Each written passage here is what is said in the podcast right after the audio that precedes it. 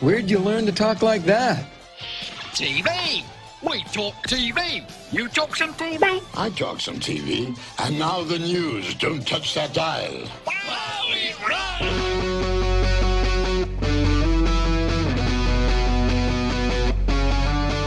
And now, from the Emerald City of Seattle, it's the Mike Seibert Radio Podcast.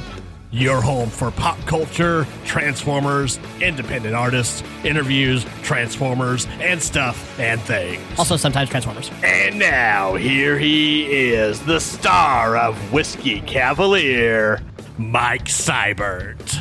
Hey, welcome back to Mike Seibert Radio. I am your host, and welp, you know, between uh, you know remodeling and moving and uh, all the other stuff that we've got going on, we've got a got a little bit of a, a snow apocalypse here in the Seattle area, which we'll talk about in just a, a quick sec. I, uh, I I managed to uh, I think possibly get through all of the quote unquote winter finales or fall finales of uh, of the TV shows that I watch, and I know there's new stuff out on the horizon, so I thought it would be a good idea. Actually, I didn't think this at all. Dave thought this. Uh, Yes. um, it, it is time for TV time, so we tune our uh, television dials uh, down to Arizona, and we welcome back uh, producer Dave to the show. Uh, how you doing, my friend? I am doing good from uh, about an hour into the future than you are currently for the next, uh, what, two months or so? Yeah, and I tell you that that makes things logistically complicated because we we were figuring out what time we were recording, and up until a couple minutes before I called you, I actually had to consult Doctor Google just to make sure that I had the time correct and that I wasn't like uh, another hour the wrong direction, like you know an hour further into the future. I was like, I, I don't think that's how daylight savings. No, uh, well, nobody cares about daylight savings time and the damn thing. You guys voted for it to end. I don't know why you didn't implement it.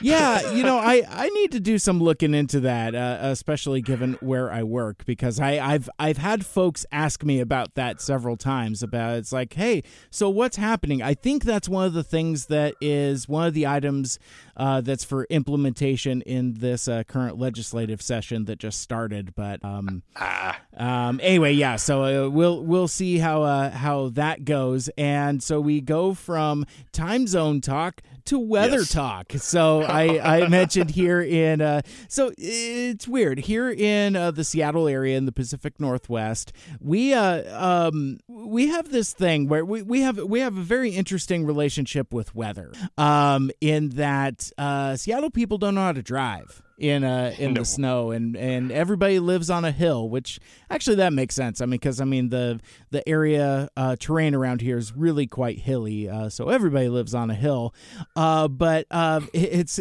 it's uh it was it was a joke that's made to be memed because i think like as soon as there's even like a hint of uh, snow accumulation in the forecast, people just lose their damn minds. So you know, uh, like uh, uh, snow shovels are are out of stock. You know, ice melt, sand, any of that other stuff. People are like, you know, doing doomsday prepping. And I bet you if folks just kind of looked in their garages a little bit, they'd probably see a bunch of that stuff that they bought last year. Right? need to in their- look in for a last bit. year's panic. Exactly. So I bet you everybody's got a uh, Pacific Northwest panic bunker. Um, so yeah. So I, so we're we're kind of on snow watch there. Uh, I'm kind of posted up in the studio right next to a, uh big studio. Uh, there's supposed to be. Uh, I said that backwards. I'm posted up next to a big window in the studio overlooking uh, downtown Seattle. So there, there, there may be a time where I'm like, "Hey, Dave, it, Yep. it's really starting to come down. I should probably go. So I guess that's one of the, the fun things about doing live to tape podcasting. So just uh, uh just to give you all a heads up about you know who knows maybe we will maybe we will enjoy the snow together. But it's supposed to freeze tonight too, and I I Oh. I just want to be safe and don't want to do that. And I don't blame you. And uh, just in case you're wondering, down here in beautiful Bullhead City, Arizona, it's currently Mm-hmm. 52 degrees. Uh, we're supposed to be in the 60s the rest of the week. And this is according to AccuWeather. Next week, 70s with quote plenty of sunshine. Whoa. I love it. I love it. Well, it's interesting because like uh you know, I I've had some misconceptions about uh Arizona's climate and the weather and there's been a few times where we've talked in the past you're like, you know, it gets cold here, you know that, right? It's it's the desert. It it actually gets cold, but it it seems like that's not the case this time of year. Well, here's the thing, uh. Mike. It's a dry cold, so I don't even know what that means. I love it. All right, so so now that everybody has tuned out, um, Yeah. so so uh, folks know from previous episodes, and you know, uh, every podcast is somebody's first podcast. So uh, basically, what me and Dave do uh, from time to time, we get together and talk about some of our uh, favorite TV shows and kind of pick on stuff and probably spoil a good handful of things. Uh, but um, now that it's getting into I, I don't know. I, I did I did I have that correct? Or are we in like the winter TV season? Is this the end of the fall season? I don't know how this stuff works anymore. yeah, it's a weird transition period because it's it's officially I think titled the mid season, which Okay. I didn't. I, I'm not familiar with that term up in, up until like what uh, three or four years ago. They started doing this whole turn things into two separate seasons of the same show over the over the traditional TV period, and then streaming came along and fucked everything else up that way. I blame I blame Netflix. Yeah, and and isn't it interesting that the uh that we're still kind of using this old antiquated model of like uh you know TV seasons and you know kind of how content is regulated. And now that that streaming has kind of come in they've kind of like broken the mold but in a in a weird way uh now streaming is kind of influenced by TV in a in a weird way. Like, uh, it, um, I, I'm sure we'll talk a little bit about the Mandalorian. Now, granted, Yes. I haven't seen it, which you know, to to the shock of literally everybody I know, they're like, Yeah. dude, this show is literally for you. It's you know it's Star Wars. It's a dude running around with a bucket on its head. Uh, we know you're super into Boba Fett and all that. So it's like, how have you not watched this show? And and uh, you know, uh, folks that have been listening for the last uh, couple weeks and you know follow me on the Instagrams and all of that. I've yeah. So we're we're we're in the process of moving, and it's it's a it's become a a tedious process in that like we, we thought it was a good idea to uh you know uh buy the house that we're going to move into. So we've closed on the new house. Uh, everything's good to go. And knowing that we we um knew that there was going to be some remodeling that we wanted to do. And um, I don't know if I've talked about it this honestly on the show before, but a lot of the remodels is really just for vanity, meaning like it's just stuff that we're changing uh, to suit our tastes. Like there's a, um, you know, the house was built originally in 1958 and then had like a, a major remodel done in uh, 97, I think. So it's so it's really kind of like the this really kind of cool uh, mid-century modern uh, type thing. But one of one of the uh, bathrooms uh, was decked uh, from floor to ceiling in pink tile. Uh, So it had a pink sink, a pink toilet, a pink tub, and varying shades of pink uh, tile in the bathroom. And we thought, okay, well, we'll tear that out. Well, in doing so, we um, uh, we discovered a, a handful of things. Uh, one, there was a whole bunch of dry rot that we didn't see. Uh, there was a bunch of moisture rot as well, so that's uh, that's kind of delayed things a little bit. And then uh, most recently, uh, we've uh, um, in a few of the rooms and one of the hallways, we were going to uh, tear the carpet up and replace it with hardwood floors to match other floors in the house and make it kind of contiguous. I swear this is not a home improvement show, but um, but but it, it was funny. I, I wanted to talk about this because like a few of my friends have uh, commented online. So uh, so yeah, I guess uh, a shout out to Aaron and Jeremy. But um, once we once we tore up the carpet, we found that there was like up to like three or four layers of vinyl flooring underneath, like and like that that pink tile in the bathroom I was telling you about. That actually went out of the bathroom and into the hallway. And the uh, the previous owners just kind of threw carpet on top of it, along with uh, so and it was funny because like as we were walking through it we we could feel like the weird elevation change like this is clearly up higher than the rest of the flooring but eh, it's fine. We're, we're gonna tear this all out anyway. And so um so anyway that's uh so that's that's stuff that's happening. I hope there isn't any asbestos in the uh, old flooring that we've uh, got uh, tore up uh, contaminating the new house.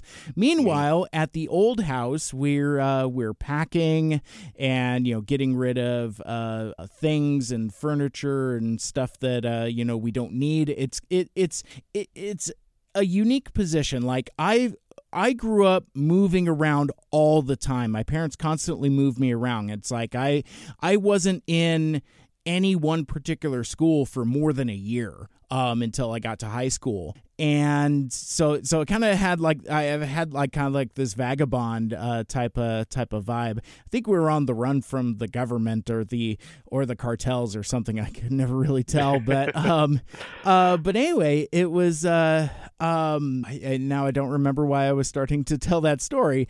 Uh, but no, it, we, we we moved around a lot, and when uh, my wife and I, when when uh, Lucky and I moved to our house in Federal Way, that house was the longest that we had that I had lived anywhere. We we were in that house for 16 years and really what what it kind of came down to is um you know kind of having the opportunity for lack of a better term to kind of to kind of clean the slate. You know, it's like we we'd been, you know, we've been together for 20 years and we'd been living in the Federal house for like 16 years and we had just accumulated so much stuff. So we were in this um unique position to where we could kind of pack and go through stuff at our leisure. Um and that that that's kind of had uh that's kind of had its interesting opportunities because now we're just so excited to move into the new house and we can't because now like the floors are tore up and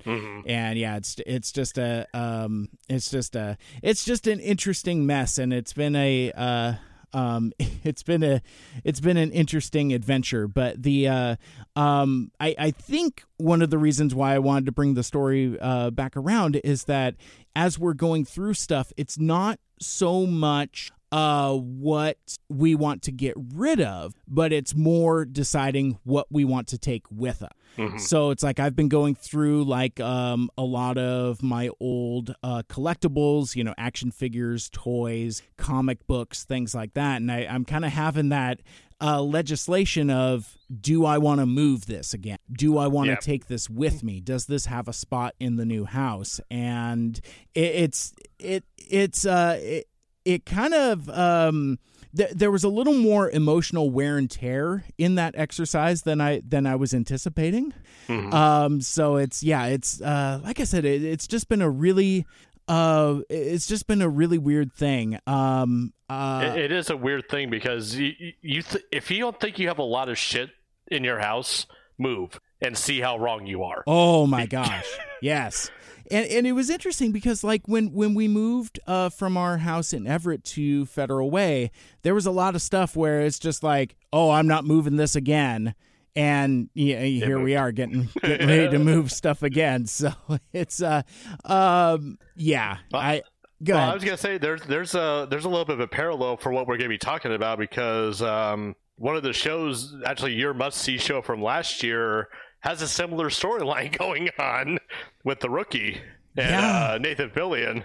Yeah, for sure. In, fact, well, well, well, shoot, Dave. Since, since we're there, let, let's uh, let's just transition and start there. yeah, Um, because he's he bought a new house. He got out of his his the guy that was putting him up while he was transitioning to LA and going through the same things, finding stuff wrong with the house, remodeling it from scratch. So I don't know if you guys are going that far, but Nah, he's nah. going from scratch. Yeah, yeah, no, no, we're not, we're not tearing it down to the studs. And fortunately, we don't have to worry about the uh, previous tenant showing up all, uh, all, all coked up on PTSD or whatever, whatever that dude's problem was. yeah, that was uh, that was a strange episode to say the least. I mean, the rookie took some turns. Uh, I'm not going to lie, and I, I'm here for most of them. Yeah, and and and I because I I know we spoke about uh the rookie earlier in the season, and I I think you and I had seen like different episodes. I think you were you were um I think more than a couple episodes ahead of me. I think so, and, yeah. And it. I I kind of had the feeling like I don't know where this is all going, uh, but I think like a lot of like the the new characters that they brought in that I wasn't sure of or on board with have really kind of won me over. Like the Um, new TO. yeah, absolutely. Um, you know, it's once once you get about three or four episodes with her and kind of really kind of uh, get past the harsher exterior and kind of see her humanity and her struggles to you know uh, you know be a better person so that she can be with her daughter. It you know it uh um yeah it, it, it works it works a lot because i thought it, it felt to me at first when she was introduced that it was uh that you know like it, it's kind of like it, you see this commonly in season twos where you bring in uh intentionally confrontational characters to manufacture additional drama. Yeah. Um, and it kind of reminded me of, you know, uh, oh gosh, what was it? Uh, the um, designated survivor, where where Yeah. you brought in the the one uh, policy guy, and he, he his entire function was just to make the other characters feel uncomfortable and to rub people the wrong way. And I felt like that's what this character's uh, function on the rookie was. But um, Well, plus they went almost full 24 and killed like almost half the cast in the first season. So Yeah.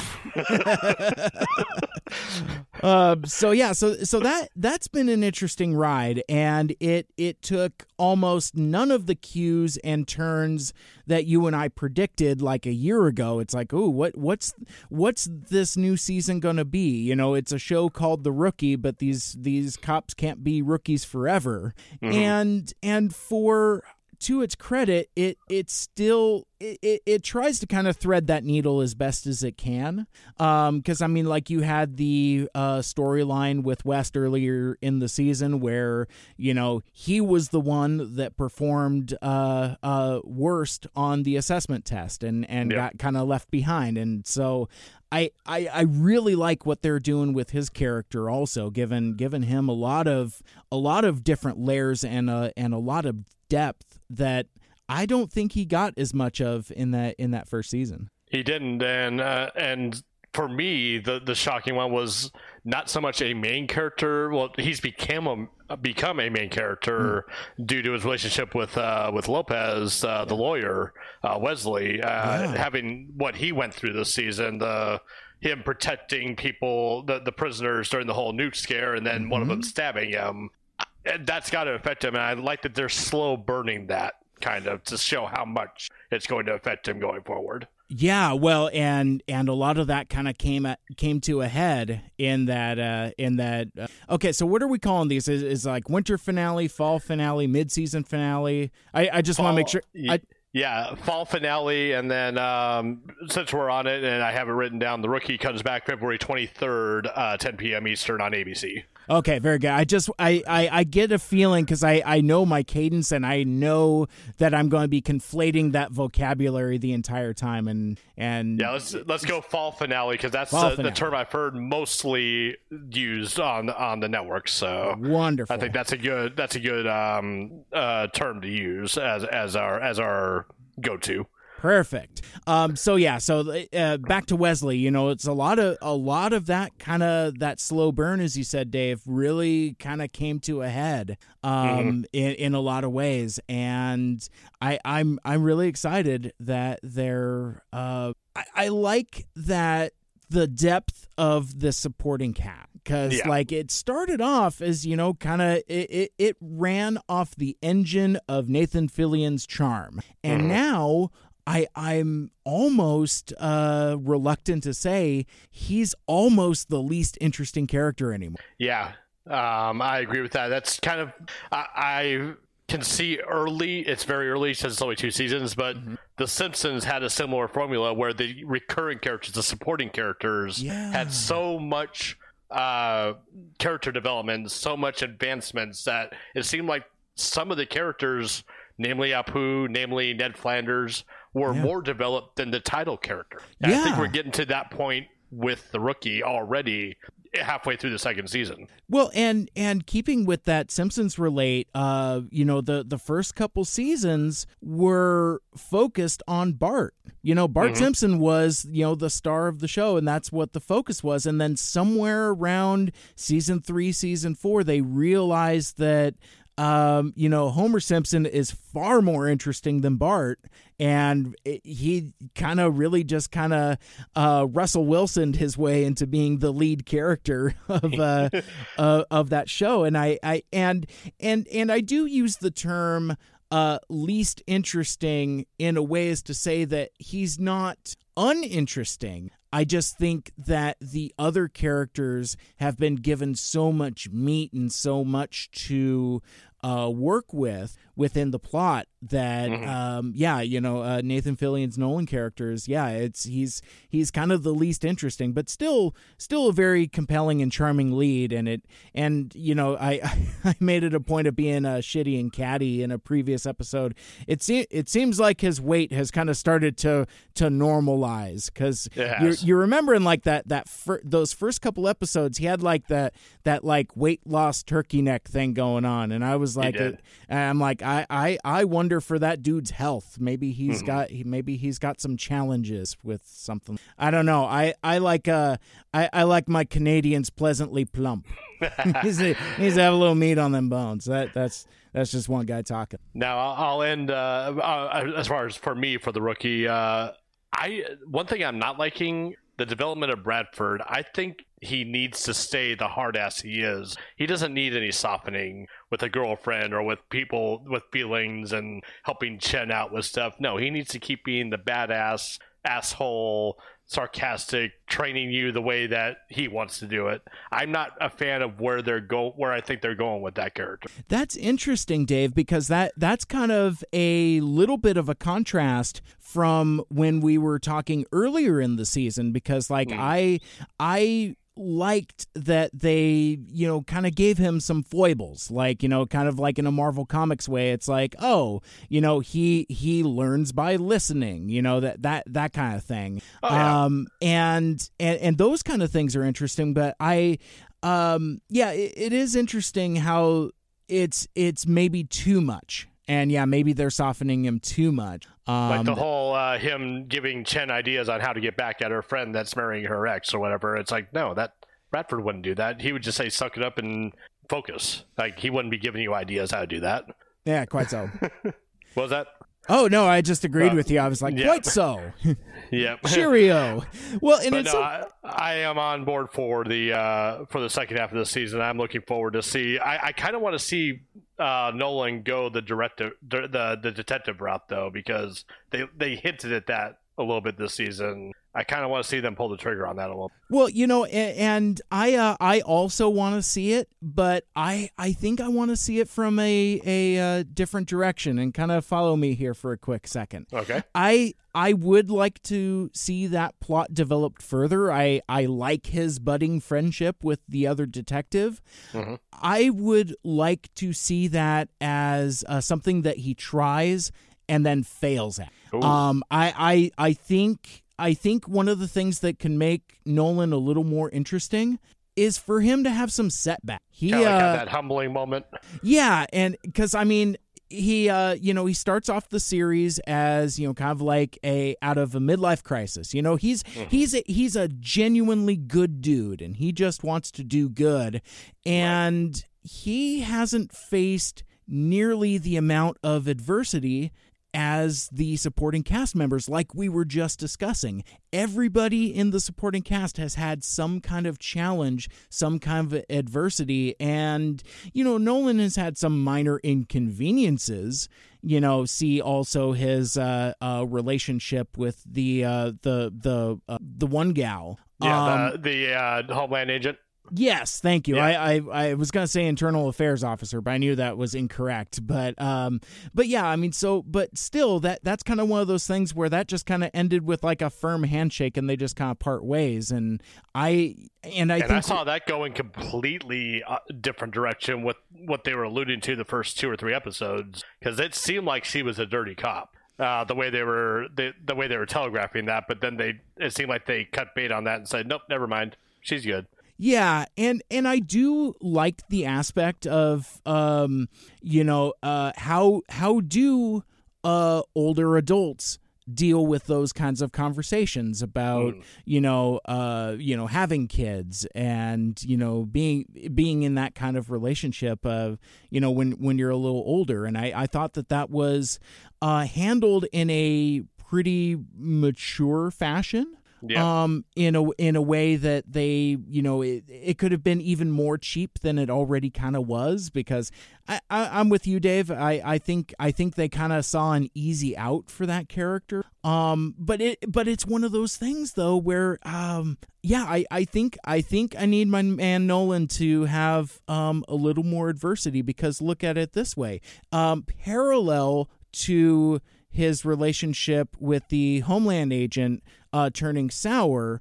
Likewise, his uh, rekindled relationship with Ali Larter, the uh, the the doctor lady. You Yeah. know, that's that's on the upswing. So it's like everything is is going Nathan Fillion's direction, and you know, I, I'd make a fair argument for that being a trade up. But that's that's just I would me. too.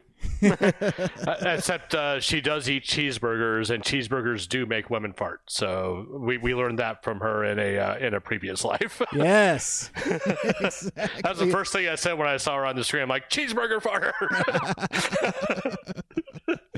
Yeah, I was ki- I was kind of bummed. Uh, mild, mild spoilers for uh, Jay and Silent Bob reboot. That uh, that character does not return, unfortunately. Aw. so, No, no, no click commander this time. well, I, I don't want to legislate it, but but there is a there is a fun reference to that actually. Um, and I think I think that's coming out on uh, video soon. I want to say like the twenty first. Oh, nice. Um, and and I, I, I thi- shall scoop that up then.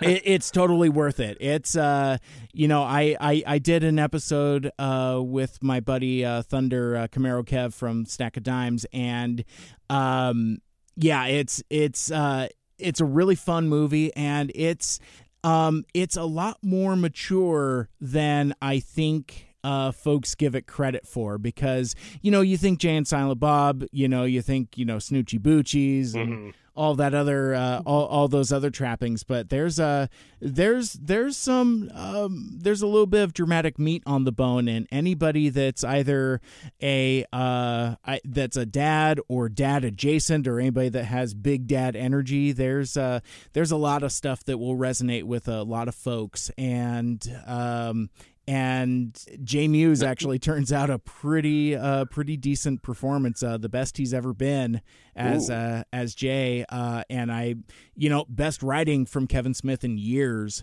And you know Nice. last thing I'll say on it Affleck's Affleck was the bomb in Phantoms Yo. he was the bomb in Phantoms Yo and he's the bomb in uh Jay and Silent Bob reboot so uh so yeah look for that on the 21st and I think I'm going to do a deeper dive uh episode on it because like it, we um when we did our episode on it, we just kind of talked about it in broad strokes. He had seen the the movie back in October, and I had just seen it uh, recently. Saw the reboot roadshow uh, when it came into Seattle here. Um, huge, huge, great time. Uh, but because of that, we didn't really get into the plot and really spoil a whole lot. But I think it's one of those things where I want to kind of do like the the the two hour deep dive, unpack the Easter eggs uh, type of show. I think I think I'll wait until after.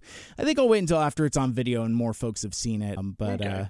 uh, um, yeah, let let me know if that's something you want to see at Mike Seibert Radio. Um, I, where Uh, where were we again? Well, I, I'd say, uh, speaking of uh, at Mike Cyber Radio, uh, Yeah. you sent out a uh, promotional tweet before we hopped on air here, and uh, our good buddy Killing Spree responded to that tweet. If you would like me to read that for you. Sure, breaking news. I'll uh, take it. Yeah, breaking news, breaking news, breaking news, breaking news.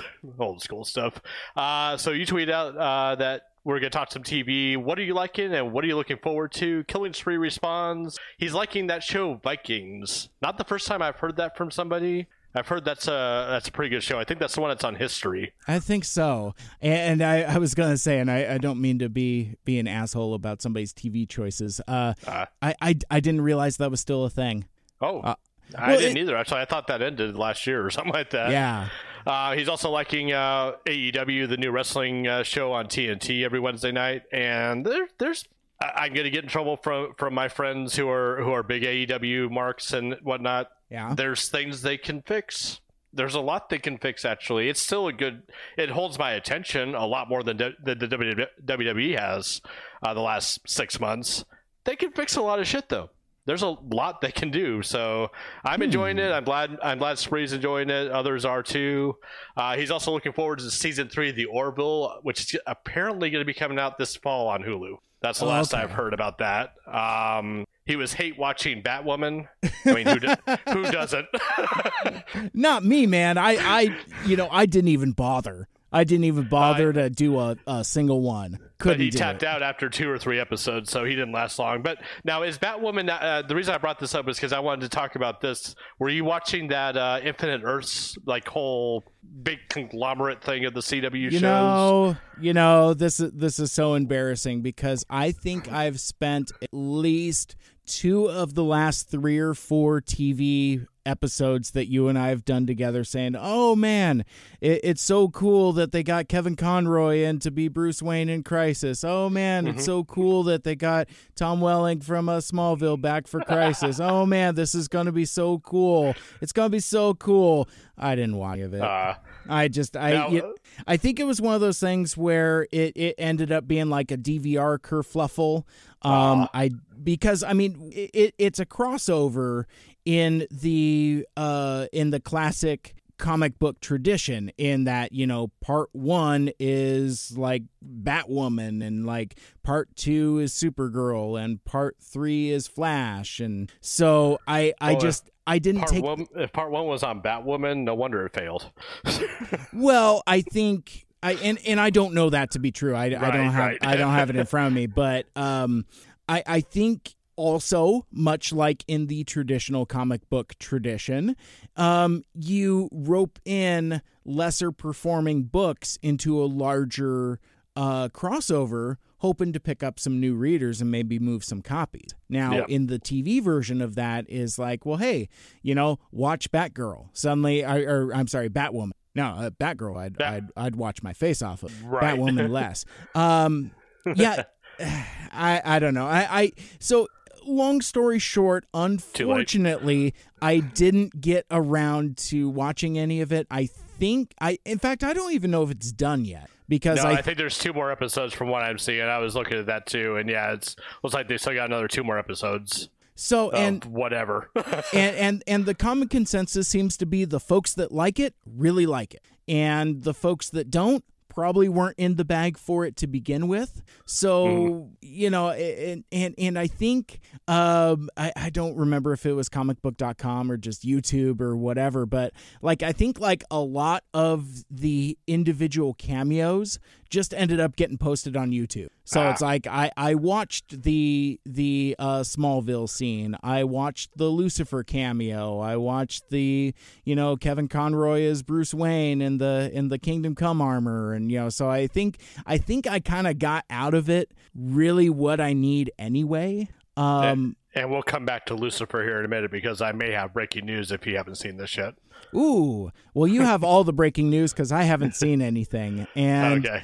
and, and incidentally, just uh, just just real quick, I, I guess I should have mentioned this on the front end before we jumped into uh, the rookie. My uh my viewing habits have uh you know I mean obviously have been traditionally ruled by my DVR, but even now that I'm in like the process of moving, it's even more so. So I oh. think that's how I miss stuff like Crisis because really it was just it's more or less DVR was on autopilot and mm. then it was just kind of like churning and burning stuff. It's like, oh man, we've got three episodes of Blacklist. Well, I guess we have to watch one of them. You know, so Well, you don't have to. I mean, well, you're the only one watching it still. well, mild mild spoilers. No, that's not mild spoilers. Not no more. I I'm done. I'm done. you, You- finally tapped out. Fine. nice. You know what? You you give me a uh you give me a fall finale with with a bullshit cliffhanger ending and it says, "Ooh, coming back in March." And I'm like, "Nope." And No. it's like it's like you you uh you can come back all you like, but I'm not going to be there with you. It uh, basically, this is cross spoilers and, and really derailing our conversation, but they, they kind of pulled a version of the uh, Million Little Things double twist where oh. it's just like no it's this but it's that oh no it was this the whole time and and i looked at lucky while we were watching i'm like if they do that i'm out and sure enough they did it. It, it was like um, so so the the whole thing about the blacklist is it, it's it's revolved around the identity of james spader's uh, character raymond reddington. You know is mm-hmm. he like a federal agent? Is he a, a criminal mastermind? Uh, is he it, actually raymond reddington? Well and that's so that's so that's kind of where where it's gone in recent seasons. Uh, you find out that this guy isn't who he says he he is. Yeah. And then you find out that oh, um uh kind of like uh some of the the stuff in the recent Star Wars it's been like no it was it was that the whole time I I was I was waiting for uh at the end of the episode for what uh you know what's your name Red Red Skywalker or something like I just made that up. Uh, yeah. Raymond Reddington Sky- Skywalker. But yeah, no, um, Oh, that's a huge spoiler. I feel bad about that. But um, right. anyway, it's uh um no, it's he's great. Spader is is great when he's smarmy and slippery and chewing up the scenery. Uh but everything else is just garbage. You know, the the supporting cast is mostly waste. Mm. And the thing that I can't forgive is that the main protagonist, uh, um, uh, uh, FBI super agent Elizabeth Keen, is a terrible character. She makes poor decisions and suffer, suffers no consequences for it, and is aggressively unlikable. Well, that's um, a lot of heroes and a lot of shows fall under that category, and I'm surprised that that's still the formula that's gone to these days in some of these dramas. Like, yeah, we don't. Not everybody needs to be a house anti-hero, and that's why I think a lot of people try to go for. It. Yeah, and and with her character arc has been especially frustrating because she started off as you know kind of like you know fresh faced from the academy, you know plucky do-gooding agent, mm-hmm. and then then has some kind of Jack Bauer esque uh, um, character turns, and you know her uh, relationship with Raymond Reddington. You know, it's like you know, is he her father? Is he not? Uh, spoilers: Who could possibly know? Because we don't even know who this guy is. Right. Because it was like, well, well Raymond Reddington is her father, but this guy isn't Raymond Reddington. He died 30 years ago and I took his place. You know, all, all that other nonsense. But um, more or less now, where she's been a rogue agent and come back to the fold one too many times for my taste. And, oh. and, and more than anything, and, and this, this, this sounds terrible. It's, it's, it's a mean spirited thing to say, but she's dumb um, the, the the the problem with a lot of the contrivances in the blacklist is that you have to put aside that this team of folks are trained federal agents. They, you know, it's it's the Federal Bureau of Investigation, and nobody really seems smart enough to figure anything out. Uh, in fact, all the characters are pretty dumb because of the plot. You know, n- nothing. Uh, you know about like the individual actors or anything like that. It's just like it's it's become a poorly written show. Kind of, uh, it's plot first, and then you craft character motivation to serve the plot. And a lot of people just end up doing dumb stuff. There, there's this. Um, you know the the new plot element this uh, this season was bringing in Elizabeth Keen's mother who was a who was a Soviet uh, super agent that how was supposedly dead. Turns out she's not she dead, and yeah, so she uh um but she's still super evil. So she moves in uh, into the same apartment building and inserts herself into Elizabeth Keen's life by being a nanny for her daughter. Oh. So so they're sharing all these scenes and talking about, you know, I mean they're, they're rowing down and hanging out and at the end of it, it was like, "Oh my god, you betrayed me." Uh, oh, but uh, but I'm your mother. Okay, cool it's all good. Let's uh let's go shoot a bunch of people. And it's just it, it's it's just it's not good. It's not No. good and I'm done with it. I am just I and and so with regards to the identity of Raymond Reddington, what we were told is that he was an FBI agent who chose to um or maybe a KGB agent, I don't remember. But anyway, he he uh he was a guy that chose to take on Raymond Reddington's identity. Raymond Reddington died in a fire, and uh, he was going to take over his his identity, and does that.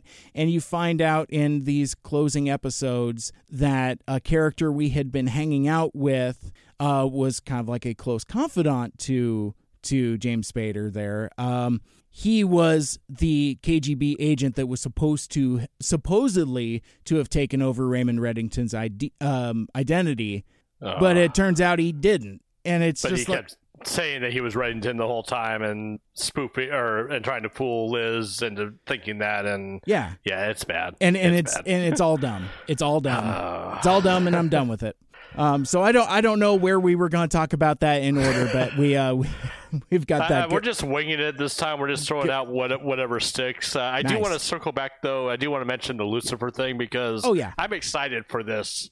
Um, bad news: Lucifer is going to be on its final season with Netflix. They are ending it with season five uh, officially. Uh, but there's going to be a new character, and I, I actually think you might have shared this. Oh yes right I think you might have shared this, and I am excited because we're getting not only probably the second best person that they could have gotten to play God outside of uh, Morgan Freeman, but we have a reun- reuniting of 24 presidents. Yeah Wayne man Palmer, David Palmer on the same screen again. That's right, Dennis Haysbert. i love it president god motherfucker i love it Oh, I, i hope we get Dennis Haysbert cussing. I hope we get cussing God. We need that. Oh man, yeah, it's pronounced President God. I love it. I, I think Yes. that's brilliant casting, and yeah, I think it'll be really interesting to see Dennis Haysbert and DB Woodside uh, sharing scenes again. Um, because yeah, I mean that's I mean you talk about charisma to spare. You put those two magnetic personalities in a room together. Woof. and then add uh, and then add Lucifer in. Oh my God. That- Yeah, it- it's just going to explode every scene that they're in. yeah. Oh. That's uh that that's going to be a lot of fun. I'm uh um, I'm really looking forward to that. Uh, do you know when that's uh anticipated to drop, or is that one of those things where they drop casting and say, oh yeah, and then we'll be in pre-production like next year? Yeah, so far I haven't seen any uh, official dates yet. Um, it is saying later this year, but they're not giving like a time frame more specific than that. Okay. Well, I mean, and So- and again, it's a, it's Netflix, it's streaming, so it'll it'll probably be like a year or so from now, but then it'll drop all at once. We'll have it then. So that's uh so that's cool. Yeah, and uh, unfortunately, uh, Dennis Haysbert's uh, 24 alum Kiefer Sutherland, aka President Jack Bauer, teaches legislature, did not get renewed yet again. oh no! So it so it was canceled Oh. twice. yeah. Uh, Womp so womp. He, he was he, to remember me. He was not the designated survivor after all. Hey yo, No, he was not. Uh, That's a yeah, bummer. no season four. That was announced as of last year. Uh, it's probably for the best because I, I had hopes. I enjoyed parts of this season, but then it Sure. became too preachy uh, amongst a lot of the social issues. It's like, yeah, you didn't need to go that way, but you did. Oh That's man, not good. did it did it have the the the libtard SJW agenda? There You was know, a little bit there. Um, Oh, I was joking. not Sorry. from where you think it would come from, though. It was. Ah. It wasn't from Kal Penn. That was where I was expecting it from. But uh, it was other characters that were added to the show that uh, for the season that kind of pushed that that agenda a little bit. But Gotcha. fret not, because uh, I don't know if you've noticed the 24 Facebook page in recent weeks. They keep changing their shit. There's a 24 Facebook page. There is. And they keep changing their uh, their their profile picture and their header, and it's gotten all sorts of people talking about all sorts of things, like rumors about a possible another Jack Bauer included season of 24. Uh, okay.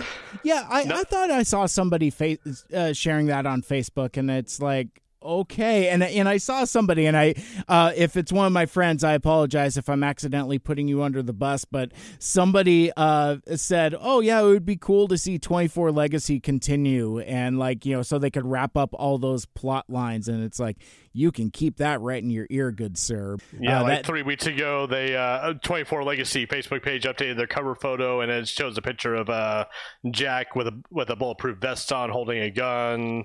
Uh, oh yeah, that that's circa season seven. I would. Yeah, Looks like um, but there's a lot. There's a lot of speculation. I mean, to me, the only way they could get away with this is to actually put Jack as actual President Jack Bauer, and he cuts a fucking terrorist head off in the Oval Office. That's the only way I will accept another Kiefer Sutherland 24 season. Oh my gosh, you know, and I I.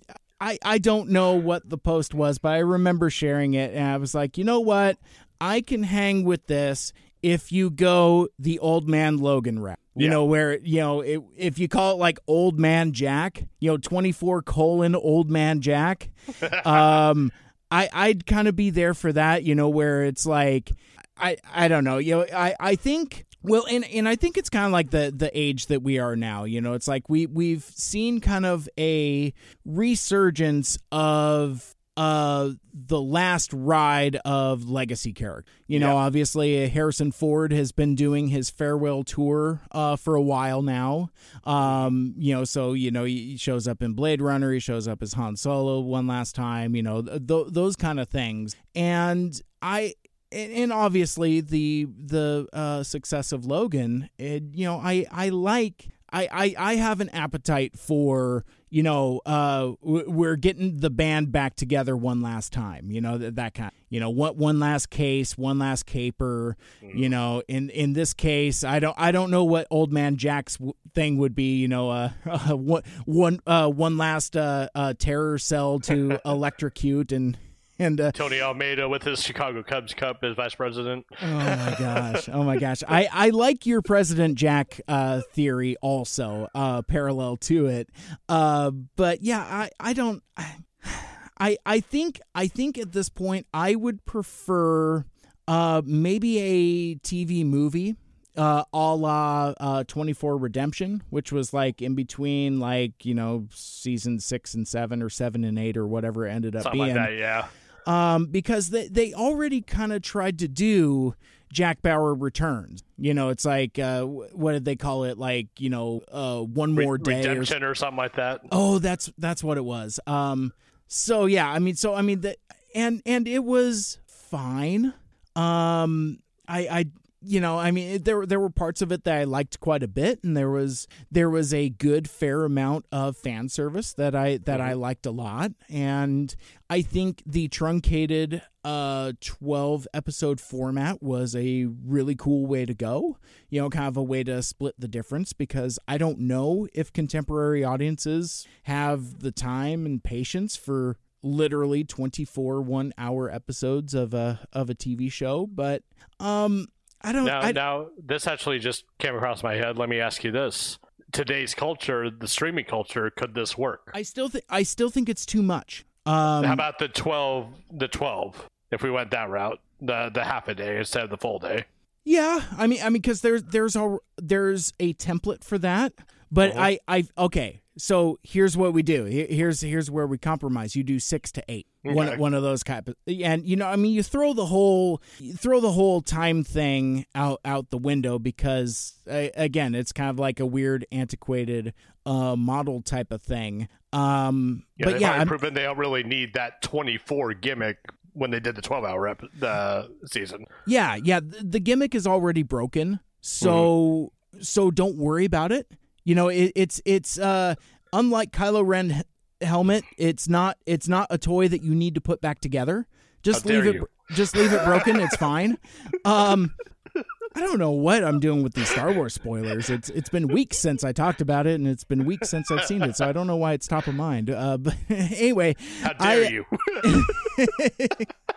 it uh um but yeah i i think if you can do like a tight tight six to eight episode arc and you give jack bauer his logan moment where he has one last adventure where he saves the world and at the end of it unlike in Rambo Last Blood, you actually unambiguously kill off the you know let let him uh you know go off into the good night and you know into the sunset as uh as a I'm I'm fine with that. And for me, the the violence level would need to be stepped up because Fox showed a lot when when Jack would terrorize the terrorists. Sure. They could go a step farther on streaming because they don't have networks to uh, censors to deal with.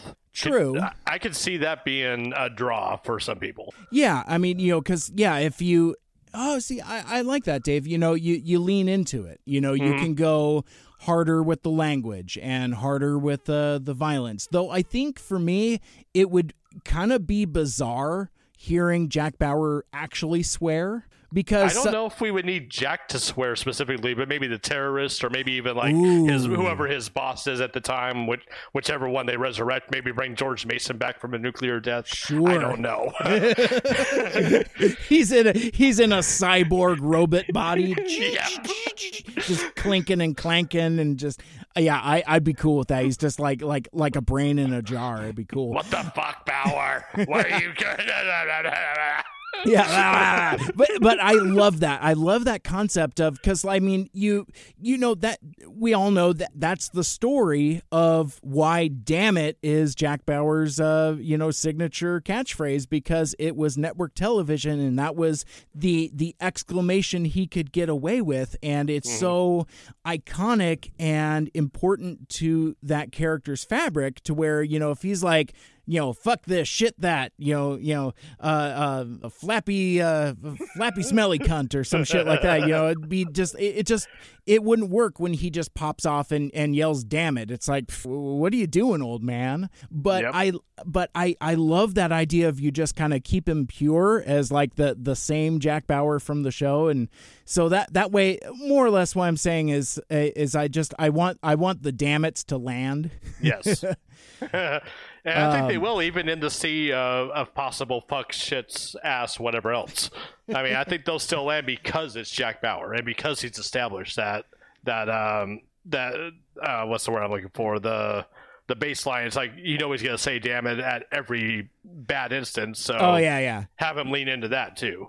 Oh sure, yeah, and just do like you know a- aggressive fan service point, yeah, which exactly.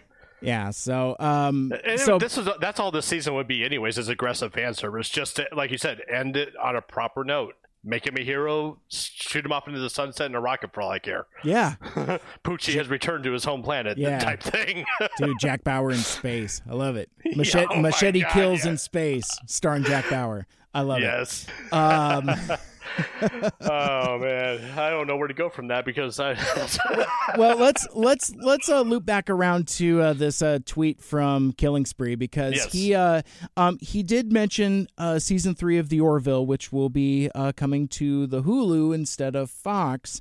Um, I don't have anything in front of me that gives any kind of uh, um, start date or anything about that. Do you know anything about Well, the? I up- am I am a part of the official Orville fa- Facebook fan page uh, where there's actually a few of the people, including uh, Gordon Malloy, uh, is a member of this group as well. So. Oh, okay. Uh, yeah, um, they have uh, a couple people that work on the show. They're also a part of the uh, the group that feed information to the uh, the fans. And let me see if I can find one of the posts. As of now, there's no timetable yet. I know they're supposed to be. They should have already started filming uh-huh. from what they said. Uh, there's no date, but they're shooting for the fall of this season, so probably September, October timeframe. Um, internationally, nothing will change. It'll still appear on whatever networks it was on before, but it might just be a longer version. And that's one thing I'm looking forward to on the Orville is maybe having a little bit longer episode arcs when needed. Because uh, there was some things that it was spread out over two, it worked, but I need more now because this is probably the best show I've seen in a long time. Not just because of it being a Star Trek tribute piece, but Yeah. it's some damn good writing, some damn good acting as well. I, I agree with all that. Um, I I do have a, a couple a couple things I, I'm I'm worried for. One, um, do you think that there will be a loss of momentum from waiting from whenever season two ended? Because it feels like we, you, me, and Killing Spree, we did a, a season one and two retrospective podcast. It feels like well over a year ago um and it's going to be like another year before we get a new season and that I don't know, dude. That that just feels like too long. Um and, and it just feels like something can just kind of fade from the uh from the conscious point. What what do you think of that?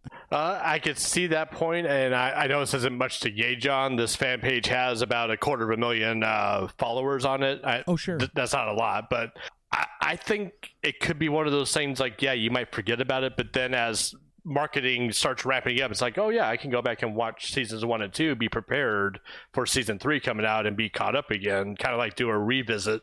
Uh, in fact, they'd be smart to to push that kind of thing, probably starting around June, July, if they are shooting for September, October type uh, of launch date. That way, that people can stream it, they can binge it. Then it's like, okay, I need season three. Let let's pick up where this left off if they don't do that, I can see your uh, your concerns coming to life because yeah, uh, year and a half I want to say it would be since the last time the Orville was on uh, on the air.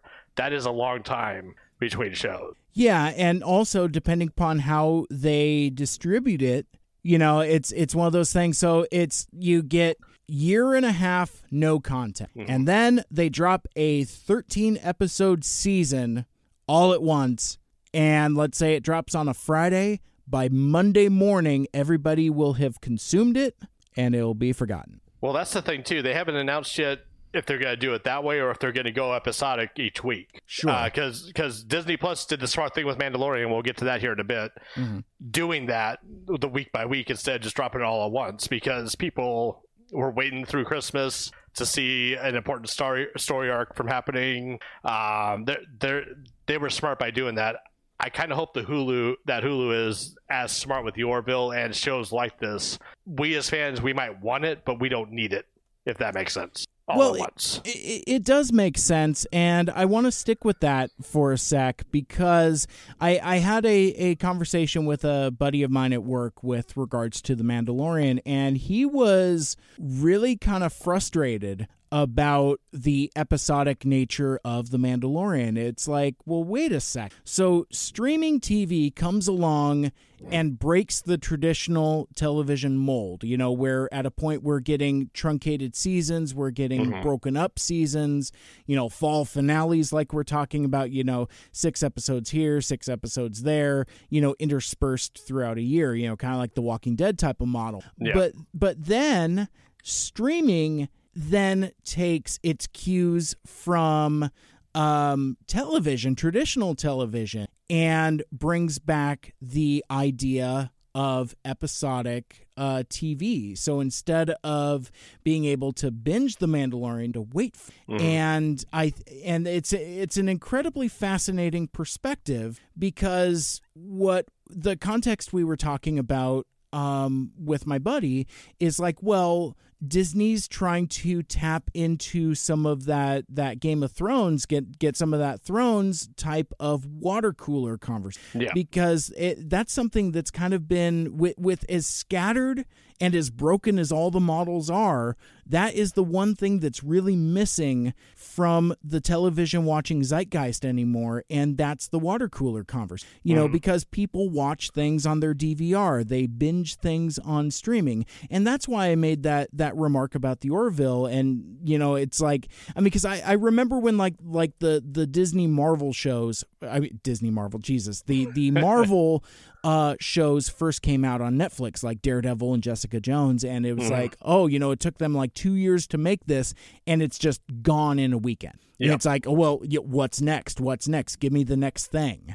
And you know, uh, doling it out episodically kind of forces you to ponder it a little bit and to build momentum. So, like specifically with the Mandalorian, it's like you know that first episode drops. I mean, there there was tons of hype surrounding it, but then the Baby Yoda memes started coming up Yeah. and and I think that is like the smartest thing that that show ever did. You know, was kind of create this this viral meme sensation to really get people talking about the show in a way that I I really honestly believe this, Dave. If all eight episodes of Mandalorian came out over a weekend. We would not be inundated with Baby Yoda memes the way that we are now. Sure, we would. There would be some, but it wouldn't be as uh, permeating as it is now uh, because you can't get away from them. No, You know, and, full disclosure, I'm not a Star Wars geek like you are, or many Uh-huh. other, uh, many other of my friends. Those Baby Yoda, which apparently, by the way, Jon Favreau hates that. He's not Baby Yoda; he's the child. Yeah. So I'm gonna get that out right now. So the child means that's what drew me. I, I was interested. I'm like, okay, let me see what this is about, and I Yeah. thoroughly enjoyed it as an outsider, as a normie. hmm Thoroughly enjoyed the storyline they went with. I know nothing of the lore, so I had to look up what the end scene meant.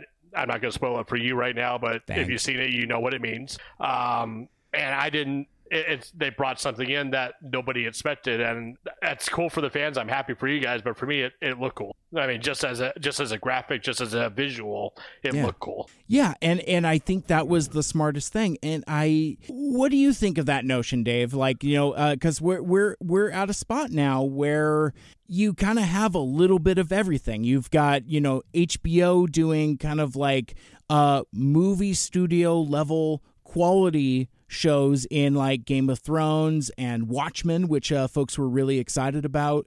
Um, that that all came out episodically. You got Mandalorian episodically, but then you've got other stuff that that folks still like the binge. So I, I, I guess I, I'm kind of wondering how, how you feel about kind of like maybe kind of the, the weird fragmented state of where uh, where TV viewing is at. So this is why I'm a centrist politically, and I and you're, you'll see that here in a minute. Okay. For for some some shows it works, for others it doesn't. And I'll explain that. Shows like The Orville, like The Mandalorian, like our proposed Jack old man Jack Bauer president, Yeah, yeah. those shows would be served better to be put out week by week, episodically on whatever platform they're on. Because, like you said, it lets you absorb, it lets you think about, it lets you process what you just saw a lot better. than you're prepared to go into next week. Okay, I'm ready now. Where if you had to binge every episode of The Mandalorian, like you said, there's so much there you got to watch it repeatedly but then you'll get burned out on it. Then you have shows like the the, the, the comedy shows on on netflix. For example like santa clarita diet back in the day uh the ranch Mm-hmm. The Ranch, uh, yeah. Fuller house stuff like that. Those could be set, uh, those you could sit down and spend the day just binging not thinking anything more of it. I think they're starting to find what formula works for which shows, which is why I have hope that the Orville will be weekly episodic instead of binge all at once. And I, I wonder if that is um oh see and I, I I'd have to do more research because it seems like that binge is something that's specifically uh inherent to Netflix. Like I mean like Ah, I mean no, because Hulu does the same thing. Because like with Future Man, um, Uh-huh. there there was that. Uh, I, there's a couple other shows I've watched on there that they had all of them too. Uh, Letterkenny, they did that as well. yep, yep. Um, I I haven't seen them do a weekly. I, I may be wrong. That they might have done one. I just haven't watched it. But okay. I think they need to do this. Maybe the Orville will be the first if they haven't done one. If they have, let let us know on uh, at Mike Seibert Radio because Mm-hmm. I don't know 100. percent I haven't watched every single thing on Hulu, surprisingly.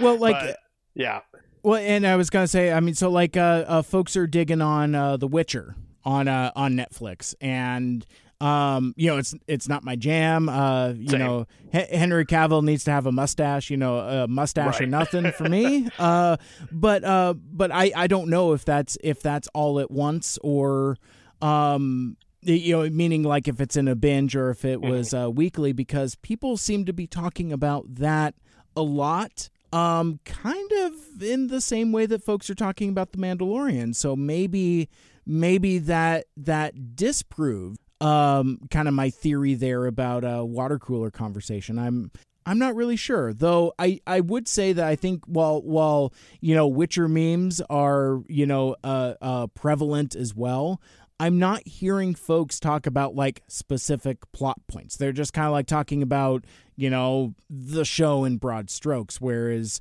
whereas again like the um with Mandalorian it was you know kind of like a cavalcade of increasing memes you know? It's like first it's baby Yoda then it's then it's this is the way. And Yeah. then um you know I, I think there there's been a couple others that you know are kind of very plot specific that you didn't get until you got to those weekly released episodes so Yep. And and The Witcher, uh, I just looked it up. It was all at once on December 20th. It was all released, uh, all eight episodes. So, Okay. uh, yeah. Again, I don't know. Of Hulu having a weekly. They might. I'm not sure. I know they have. They there's like a New York Times show that FX does that Hulu puts out at, like two days before it airs on FX. So that's technically a weekly, but that's not at the same time. If that makes sense. yeah, no, that that that uh, that makes total sense. And I, I mean, I guess since we we've kind of stumbled into the streaming conversation, at, at what point do we think that um, streaming is going to be the new cable? Oh, we're we're already recabling as we speak. I mean, we we've talked about it on past episodes where all these different subscriptions get you certain things, but you have to have one to get this specific show, and then you have to have another one to get this specific show. Yeah. And you can't have. Uh, we're already being recabled. At some point, I don't know how they're going to do it, but at some point, I'm expecting them to have kind of like the the Disney Plus. Uh, ESPN Hulu package, but they're Yeah. going to do it with more options to plug and plug and play into there. That's going to take some monstrous uh, cooperation between these streaming companies, but I think it will be done at some point. Interesting, because I, and I bring that up because we're only a couple weeks away from Picard uh, Yeah. dropping on the CBS All Access, and so I I am faced with that same dilemma that I was faced with a couple years ago with Star Trek Discovery, um, which I still haven't signed up for a trial. I still haven't watched any of it, and it's like, but I think I kind of want to watch this Picard, and and then yeah, it just it's it, it, I I don't know when we hit peak streaming because one of the the other flip sides of Mandalorian is that you know after that last episode uh, debuted just after Christmas and just after the uh, release of uh, the Rise of the Skywalker, um, subscriptions kind of dropped off. You know, th- Yep. there was there was there were I, I don't know if droves is is a accurate measurement, but a lot of people unsubscribing from the plus because it's like, well, I got my Mandalorian. I, I you know I don't I don't need to watch uh, Chippendale Res- Rescue Rangers or Ducktales or Tailspin or or, Or X- High School Musical, the musical, the show, yeah. I mean, so which is a thing. though there's a there there is a show on there like uh, um, Imagineering, I think it's called, and it's kind of like about the history of like the Disney parks like that. Yep. That looks pretty. Uh, Jeff but Goldblum show is pretty fun too. oh yeah, I was going to ask you about that. Very good. Yeah, I've watched. Uh, I've only watched the uh, like the first episode. I haven't went back to it. Um, that's another one that they're putting out weekly. So I'm kind of waiting for them to make those up. Uh, I don't know if they they're done yet, but I'm gonna like binge those too. And that's another option that we didn't even explore. A lot of people who don't mind being behind the times, they would wait for it to all be done and then go back and watch it. So there's another option that we didn't even think about. Yeah, well, and but I mean, and and sticking with the the Mandalorian because I can't quite shake it. I it was just kind of like, well, I it was so weird because like um people on the internet have been mostly cool even now aside from loudmouth podcasters uh you know casually throwing out uh um spoilers they've been spoiled in memes but that's that's Yep. the way it is um but uh I, I would say that there have been less spoilers for the rise of skywalker than there were mandalorian it's like Yeah. i i knew the two major spoilers of the end of the first episode of mandalorian uh, when I signed into my work computer the morning the uh the the episode dropped, and then you know through the memes and everything else, it was like um it was like I I had it hard spoiled as we went, and it's. Yeah.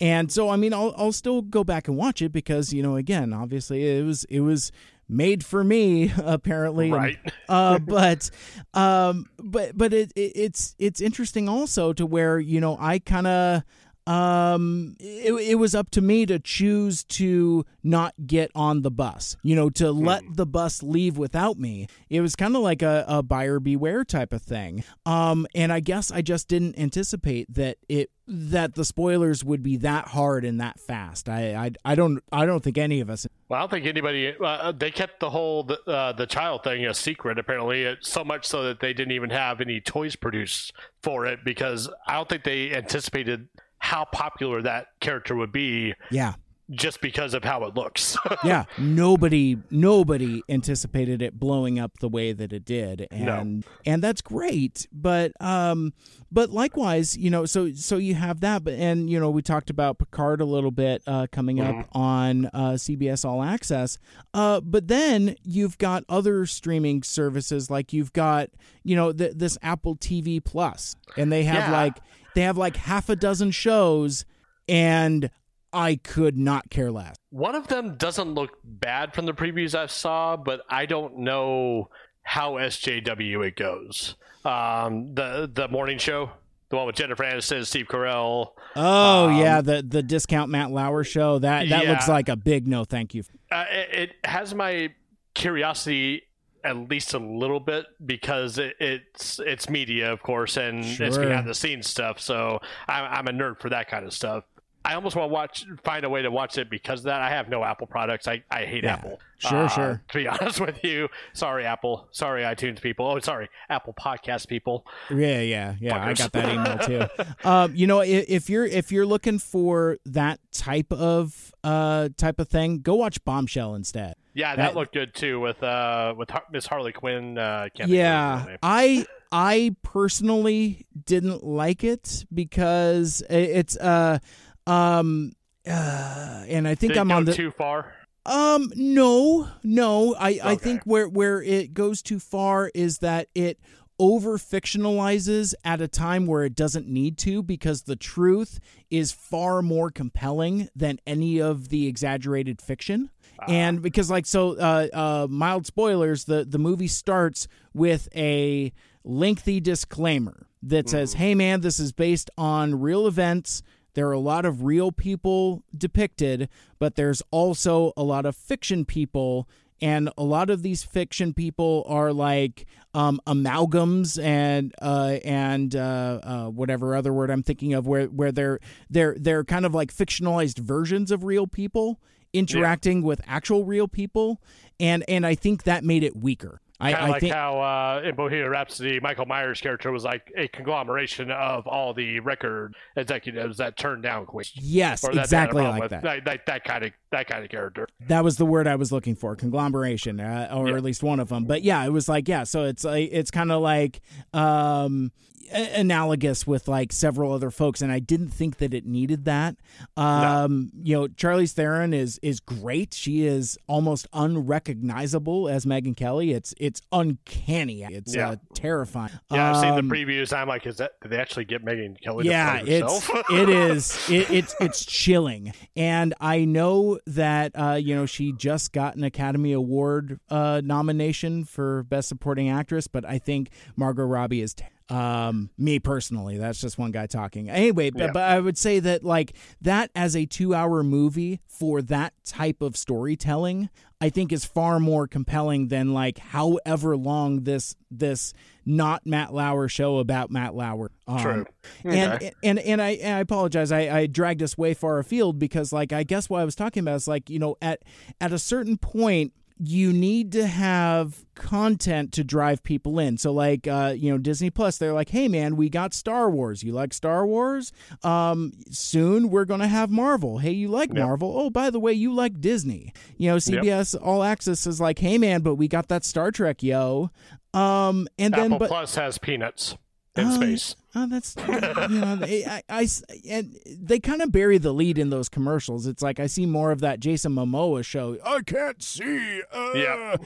and it's just like, but but I'm like, what is this? This is nothing. There, there. You need recognizable IP for you know just to just to latch onto stuff, and then like you look at something like say like HBO Max that's going to be coming up. I think that's a streaming service, but it's giving me stuff that I don't want. Now, I don't want. the uh, like mixture of like, like they're kind of absorbing, for lack of a better term, DC yeah. into that? Okay, So yeah, so you're gonna get like a Green Lantern show. It's like, who wants that? I don't want Corey. that. Wait. Corey wants it. Shout out to you, Corey. How you doing? uh, but yeah, it's and I, I don't remember some of the other stuff that they had, but or even like you know the uh, NBC um uh thing Yeah, uh, Pe- Peacock. Yep. You know, you're getting like a Saved by the Bell sequel. Who oh cares? god, don't even get me fucking started on that bullshit. well, what, what I'm saying that, and, and that's what I mean by peak streaming is like I, it, it's you get you get flooded with a bunch of content that you want, but then you're also flooded with an equal amount of stuff that um I, I don't know. It kind of feels like uh the early hey, days. hey, Mike. Yeah, what? Yeah. About to say, yeah, you, you know who else did that? What's that? Ca- cable. Oh, good point. Oh, see, see, I, I think, I think, I think we've stumbled into it for sure. I, said we're recabling. It, it's it's gonna catch on, Mike. We just got to push that term, recabling. recabling. I, I like it, and yeah, it's so it, but it it's giving us stuff I don't want. I mean, there, there's, um, I, I I'm going to be sad when Brooklyn Nine Nine is no longer on my Hulu, but that doesn't mean I'm gonna I'm gonna sign up for Peacock. I'm gonna set my DVR and watch it on TV. Yep. Yeah, I actually Um, went back and uh, and re-binged the first few seasons because Brooklyn Nine Nine's not coming back until uh, February, I think it is. Let me double check that. Hmm. Um, yeah, February sixth. Uh, they have a one-hour special, and then they go to eight thirty on uh, Thursday nights on NBC. See, Yeah. and so I, I just I don't understand because like and I I wonder if NBC has like some really big guns that they're hiding.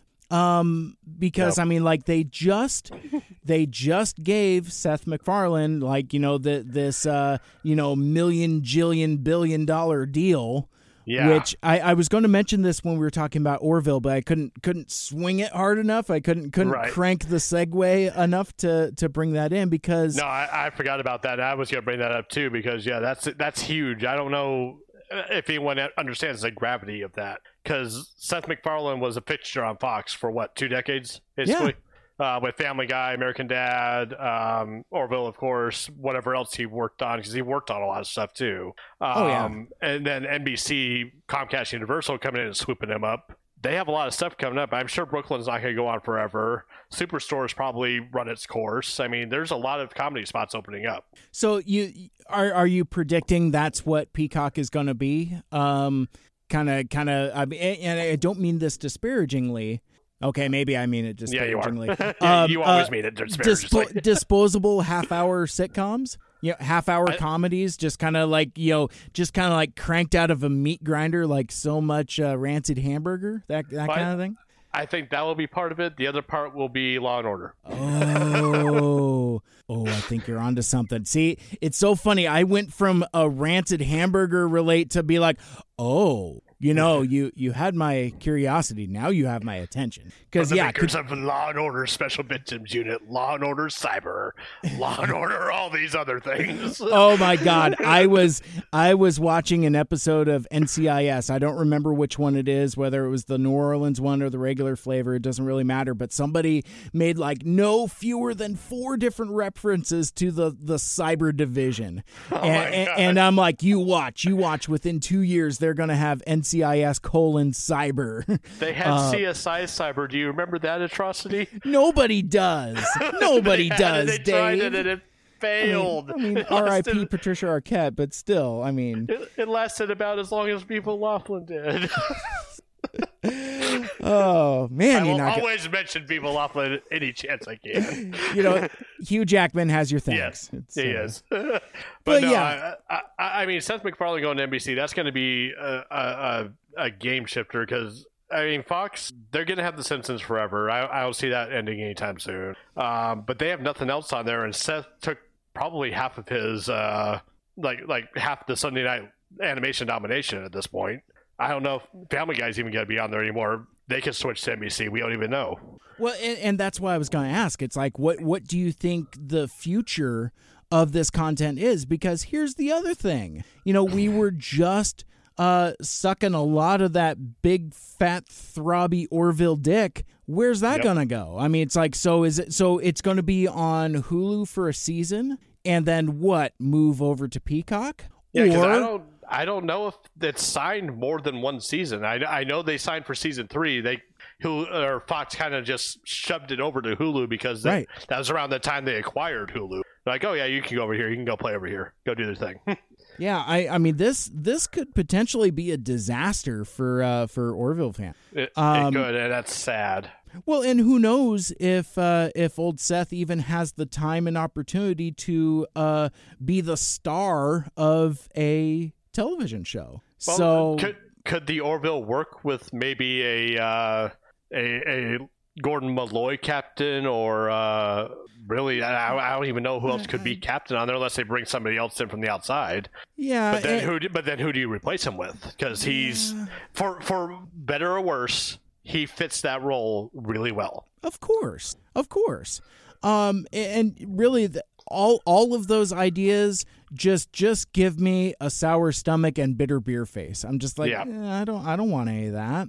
No, Um, so yeah, I just I, I I don't know what the solution is, but I thought since we were talking so much um around this type of stuff, I thought we'd at least uh, uh spend a little bit of time. Uh, one last Yeah. thing I, I wanted to mention on uh on Disney Plus a little bit is uh the um the Marvel shows that were originally slated for 2021 like like the WandaVision and the and the Falcon and the Winter Soldier apparently all of that stuff is getting moved up Yeah. um it's and and I wonder if that is in response to um uh subscribers leaving post Mandalorian you know or I- even Peacock because that's launching what February.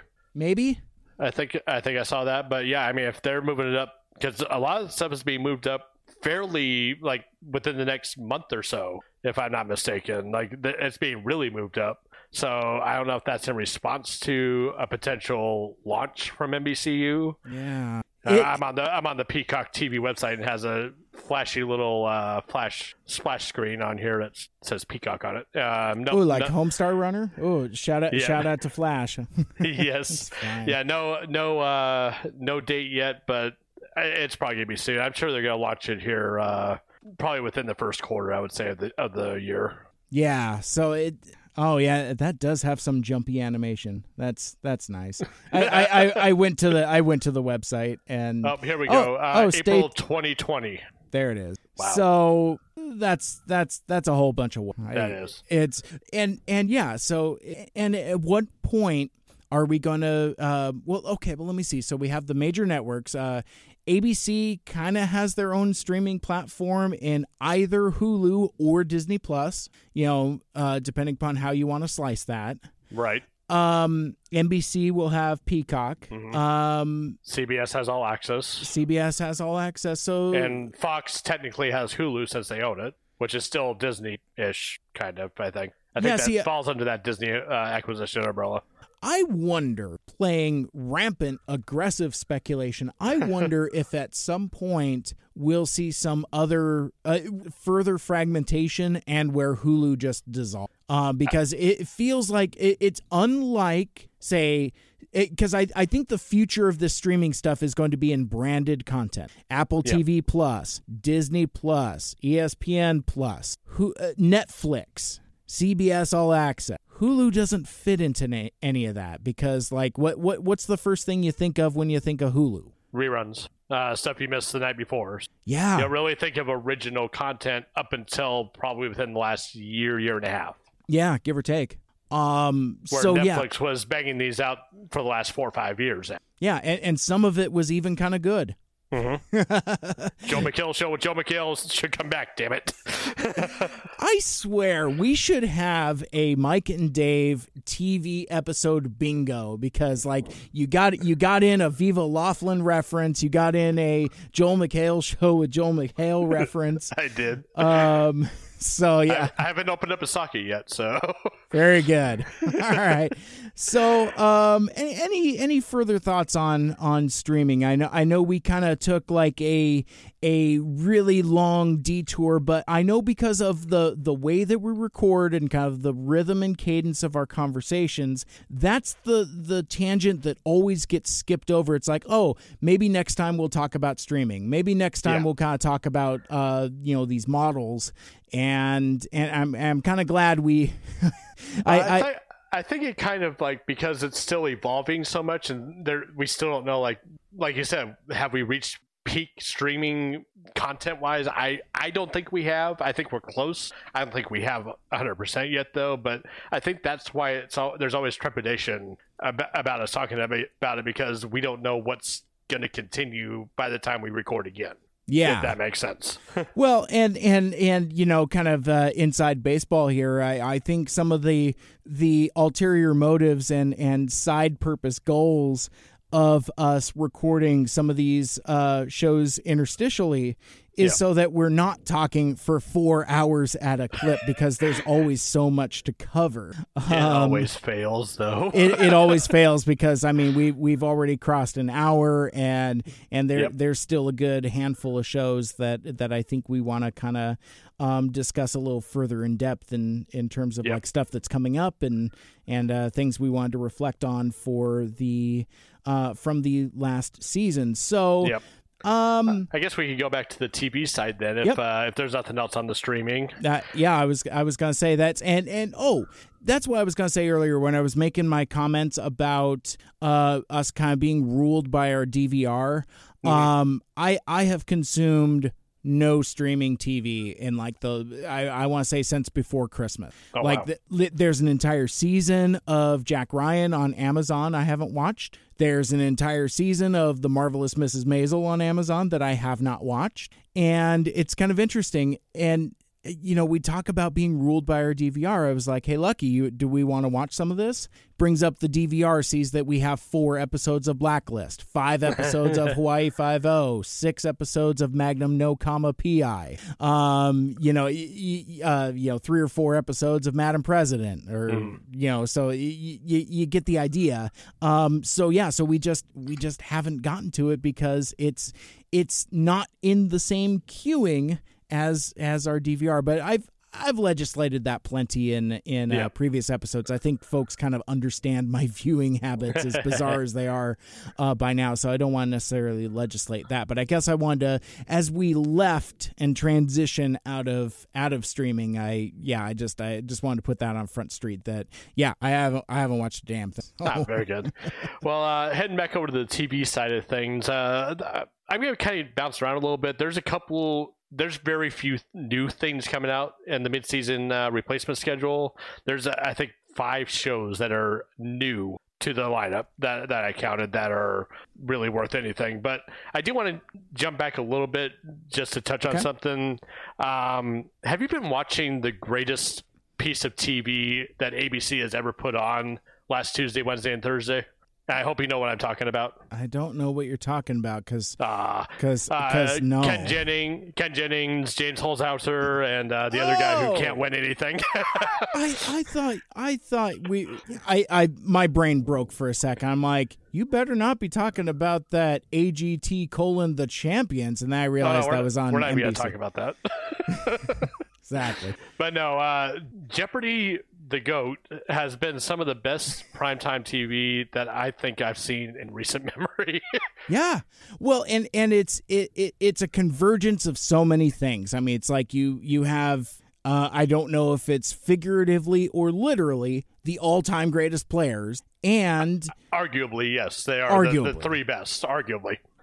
yeah. Um but then you also have, you know, kind of uh um, Alex Trebek, you know, kind of like, you know, where I, I, I think that we're we're in the twilight of this current iteration of Jeopardy. You know, we, we mm. kind of talked about uh, you know, Logan a bit, and this this feels um, I mean, not to be incredibly maudlin or morbid about it, but th- this kind of feels like Logan for uh, for Alex Trebek here. It feels like th- this could be a very satisfying capstone. Mm-hmm. Um, I, I don't think that's in the cards. I'm just I'm just doing my own speculative fiction over here. Oh, but, oh no, um, you're not alone in that. I've said that actually uh, as after the first night ended. I'm like, you know what? This needs to be it the end of this tournament, the end of this this greatest of all time showcase that they're doing. This ha- this is the note he needs to go out on. Yeah.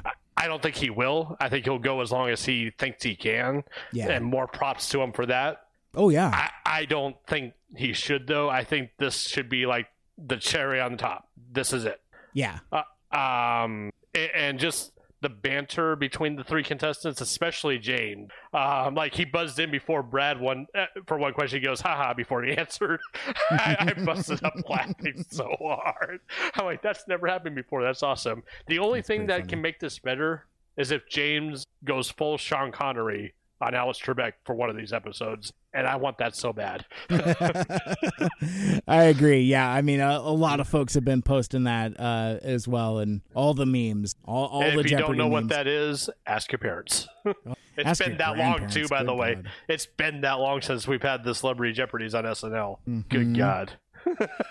But yes, yeah, no, that I, I agree with you, Dave. That that is that is probably the best thing on network TV right now, for sure. It is. And it, uh, we're recording on a Monday, so you'll be dropping this probably Tuesday or Wednesday. So tonight there should be another episode, so check it out. Ah, very good. But yeah, I just wanted to make sure I mentioned uh, Jeopardy Goat because, uh, yeah, lots of fun. Um, and plus, it's making sure that we don't have to watch uh, like the Connors or the Goldbergs or anything like that on Tuesday, Wednesday for the next couple weeks. so apparently, this is a, a first to three, so this could go up to I think four more nights too. It's whoever hits three three wins uh, first wins the whole thing. Oh, very good. So but no, uh, there, there's a couple I wanted to touch on, and uh, first off, I, I, I'm going to bring it up again. uh-huh. I, I know you hate this show with a passion. I don't blame you because I was there at one point, and then I watched it, and I got hooked. But The Masked Singer last season, I was about ready to be done with it. Oh, really? Okay. I was very close because one of the characters on there was a fox, and they're on Fox, and it was obviously a black gentleman under the mask, Uh-huh. judging by his voice. You see where I'm going with this, and if they would have pulled that that lazy ass writing, that lazy ass uh, option for that character, I would have been done with the show forever. Luckily, it was not Jamie Foxx, so because if it, if they would have made Jamie Foxx the fucking Fox on a Fox show, that that's just the epitome of laziness to me. Yeah. Uh, it ended up being who I thought it was, Wayne Brady, and he ended up winning the whole thing, which was cool. Um, and I, I, I'm kicking myself. I should have known from week one because he has a distinctive voice, and I've watched Yeah. pretty much every fucking uh, episode of Whose Line ever, so I should have known that. and this is what this is the beauty of the show that I I know you haven't watched it, but this is the beauty of the show is that okay, I know that, but who is it? Type thing, and I I know that's Yeah. not for everybody. I, I I get that. But Joel did come back this week. I meant to tell you that he did, or this this past season, he did ridicule Ken Jeong mercilessly. So I think you would have enjoyed that. hmm I, I think you should go and, and watch some of these because there's they're they're doing another season starting after the Super Bowl. Um, season three already of this thing, yeah, which has apparently given Fox an idea to do a spin-off of the show. Uh, I don't know if you've heard about this or not. Nope. Tell You- tell you- me more. tell You've me more. The, you've seen the Masked Singer. Get ready for the incredibly unappealing Masked Dancer. Shut the fuck up. I, I in in my in my mind I was like I I I because like I I've done a fair amount of uh um accidental spoiling recently. Like uh when when we were recording our uh, uh Star Wars episode with Killing Spree he brought up he's like oh yeah you you remember uh uh Mega Maid from Spaceballs? I'm like oh yeah man she goes from suck to blow. And he's like audible silence audible silence. Well well, I'm not going to play the drop now. And I'm like, oh no, I totally ruined your thing. I didn't mean to. So yeah, I, I almost popped off with the mass dancer. That is, that's Yeah. stupid. That, that Yeah. is stupid city, Dave. Yeah, apparently they're working with uh, Ellen. Apparently she does this uh, as a segment Oh, on her show, and they're trying to make it an actual thing now. So, and, and this is completely different than the flirty dancing, right? Oh, don't even get me started on that bullshit.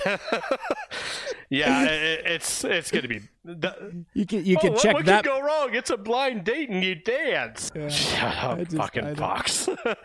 from the make, from the network that brought you Temptation Island. oh man. Oh man. Good God. But yeah, apparently this is in development. Even they even uh, have previews pretty much for it. Uh, it it's going to be bad. I, that needs to just not be a thing. First off, the whole premise behind the Masked Singer is to listen to the voice. Yeah. The Masked Dancer has nothing you can guess realistically who they are. It's going to fail. I hope, and I hope this one fails. I said that about the Masked Singer. I really mean it about the Masked Dancer. I got you. Well, and I I think that I mean because I mean we've seen this this model played out time and time and Mm-hmm. time again. I think that I mean so it seems like we're going to start getting uh two seasons of Mass Singer a year. Yep. Um kind of like the voice, or um, actually, the voice is the only one that does the double season. I think That's- out of the. I, I that's- don't count AGT's craptastic champions bullshit. so mad about that. I am because so they mad? already did a champions last year. They don't need a second one less than a year later. well, it's the other champions or No, or no, mo- more champions. No, or, it's not. Well, because because yeah, I know I, I I feel bad for him, but yeah, you can't. Um, uh, I I, I lost my train of thought. was just That's what happens uh, when you watch these shows. You lose your train of thought. And you're yeah. like, I Why? just I I don't know. It's so frustrating. Uh, Uh, but but no. but I I feel that it's gonna um hit an oversaturation point. Just like The Voice, just like American Idol, you know, just like, you know, whatever else, where, um, oh, who wants to be a millionaire? You know, weakest link. You know, Yeah. the things where it's like something got a a bit of viral popularity, and then suddenly you can't get away from it, and you you have you have folks like me that already have contempt for it. Mhm. Um, so we're we're already um anti Mass Singer, but then um then they start driving away folks like you Yep. and then I don't know where where the civilians get caught in the crossfire on that, and I just I feel like everybody loses. Now, not for nothing, a weakest link with like a Ricky Gervais or Stephen Fry as the host would kill right now. Oh yeah, oh yeah. Not for nothing. Uh, that that's one I will 100% endorse them bringing back. I miss the weakest link. That was such a fantastic show. Yeah, well, and, and it was snarky TV at a time where it wasn't. I mean, because basically the the other model was uh friendly, safe Regis Philbin on uh, Yep. on Millionaire. He's like everybody, you know, everybody's friend, and uh, so yeah, so the, I I could deal with that. Now, Even if it's So- like a summer thing, like they do with uh, Press Your Luck or Pyramid or uh, the other slew of game shows they bring back, uh, put it on uh, one of the weeknights or something. Yeah. So, Dave, I I have a weirdly hot take that boy. that doesn't belong in this episode, but I'm gonna say it anyway because I because I have no other placeholder for it. Bring it. Um. So you mentioned Ricky Gervais, I did. and oh, we're go- we're going here. We're, we're, we're going, here. here. We're Okay. going here. It's TV adjacent. It is. Here It, is had, my it was on TV. It had to do with TV. So here's my my bizarre hot take that I think I am literally the only person that has has uh, this hot take. Okay. I enjoyed everything Ricky Gervais had to say at the Golden Globes. I, I, Yeah. you know, it was it, it was fine. It, it was it was a long time coming and all of that. Yep. I also, parallel to that, feel that it was manufactured and contrived. You're not the- alone there. Really? No. because um, because everybody I have mentioned that to looks at me like I got something on my face. Oh, oh It- no, I, I I can see it. I'm not all the way there. I see it though, and I agree to a point. Um, but there's many people in my circle that feel the same way as you. That, that that's not the first I've heard that opinion, and I can definitely see the reasoning behind it. Um, it, it did need to be said. Everything Oh, that he said up there was 100%. It Uh-huh. needed to be said, and actually more, if we're being honest. Oh yeah. Um, Oh, yeah. But they knew what they were doing. This was manufactured probably by ABC to get the views. That's what I mean. It's like so is is provocative content less provocative because it's the the circumstances are manufactured. Now, don't uh and I'm just talking to the audience. Don't don't mistake mistake what I'm saying in that like, you know, his stuff was scripted or was told to say anything. No, th- this uh They gave him free reign basically, and he said what he said. and he took it and and, Yeah. and and i i believe that everything that came from him was genuine for him So so I got I got to say that, but I believe that the circumstances that allowed that to happen were manufactured to the I, point. I mean, when you look at his facial expressions as he's saying it, you could tell he meant it. He this is his thoughts. These weren't written down bullet points for him to hit. This was Yeah. this came from his mind and his heart. Mm-hmm. The, the things that he was saying. So yeah, one hundred percent. It was not scripted. It was not written for him, or he wasn't told to hit certain bullet points. ABC Right. and whoever the producers were probably like, you know what, say whatever. We know what we're getting with you. Do it. And, and I appreciate that he, you know, just doesn't give a fuck and is unabashed. And and again, I believe he's sincere in that. But I believe that the sincerity and a little bit of the sting, uh, kind of kind of gets sucked out of it because ABC knew this was going to happen. In fact, you you watch the promos. Yep. You know, I mean, it, it's right there. That was the whole lead up was what's Ricky gonna say? What what what's his outlandish thing gonna be? And, And I don't, got it. and I don't, I, I don't, and I, I think that that takes some of the punch out of it, takes a little bit of the sting out. Of it. See, for Um, me, for me, um, I see it. I see where you're coming from, and again, going back to being the centrist that I am politically, it depends on the message. Well, I, I can also tell you is that you know, in the wake of that, Ricky Gervais suddenly became like a uh, uh, right wing conservative superhero. Um, you know, which is funny as fuck. yeah, it's and it's hilarious. So and and I know that because you know some people know where I work, but Yep. I I spent several mornings chopping up audio. So I Yep. I've spent a lot of time with this material. Um, you know, uh, prepping it for various different shows, and so and I know how um, uh, conservatives have really taken it. It's like, oh yeah, you know, stick it to those fucking liberals, and uh, and it's like, do He you know one. anything about Ricky Gervais's politics? So so it's it's all it's it was all incredibly bizarre and weirdly surreal uh, uh, to me.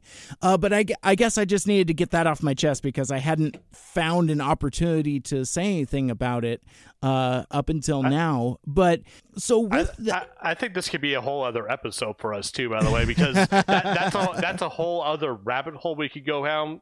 Because, like you said, conservatives. I, I've seen so many commenters on Facebook. Oh, Ricky's become a conservative. No, you fucking idiot. He just No. says what he says. He's a liberal through and through. He just said something you agree with. That doesn't mean he's a fucking conservative. You can have. I, uh, you can say things that go against what your uh, affiliation is if they make sense. And that's the thing. This made sense for the time because, Yeah. yeah, Hollywood is pampered. Hollywood is babied. Hollywood thinks their shit doesn't stink and their opinion matters more than than anyone else in public. Fuck off with that. That's basically what he said. Accept your fucking award. Get off the fucking stage. That was brilliant. That's something that has been needed to be said. Now, there's like five people that, that didn't listen. Patricia Arquette. By the way, what the fuck happened to her? I don't know, dude. Oh my god. I- too, I- too much CSI cyber. no, that, that she had too much something cyber. I mean, did she get a boob job or something? Or like 20 boob jobs? All, all the boob jobs, Good God, she looked horrible too. For Yeah. what was she like late 40s, early 50s? something like that. yeah, yeah, it was it was it was not a good look. But then on the weird, and this is this is where I get really puzzled because it's I I I forgot what year it was for a sec. So you have Ricky Gervais comes out, does what he does on uh, on Golden Globes. Immediately after that, you get the announcement that next year it's going to be delightfully safe. Uh, the return of Amy Poehler and Tina Fey, and it's like, Yeah. what year is it? I feel like Robin Williams and Jumanji all of a sudden, and it's Yep. just like I don't, I don't, I, I don't understand it. It's, No, it's all contrived bullshit to make themselves feel better about stuff that they don't need to feel good. That's why. That's why I boil it down to. um. So yeah, I mean, I, somehow I want to rope this back around to talking about uh, network TV because there, there were there were a couple more uh, shows that one we wanted to kind of deep dive a little bit, but there a couple things that we wanted to uh, preview as Mm-hmm. well. Um. Do you mind if I uh, uh, I jump off here because there's one that I've been wanting to talk about that I want to get your opinion on. Go ahead. The because, floor is yours. Because Fox has their colon show, and if you don't know what that is, CSI colon NO, NCIS colon cyber, Uh-huh. etc., etc., etc. Fox now has their colon show 911 colon Lone Star Yeah, man. with Rob Lowe and Liv Tyler. By the way, Liv Tyler's looking more and more like her dad every year. Yeah. Those lips are not are not scaling back at all. They're they're coming out just like her dad did. I don't know if that's natural or if she's getting work, but uh, it could be either way with the Tyler family. But Quite so. th- this more, premise, more machine now than man, twisted Right. and evil.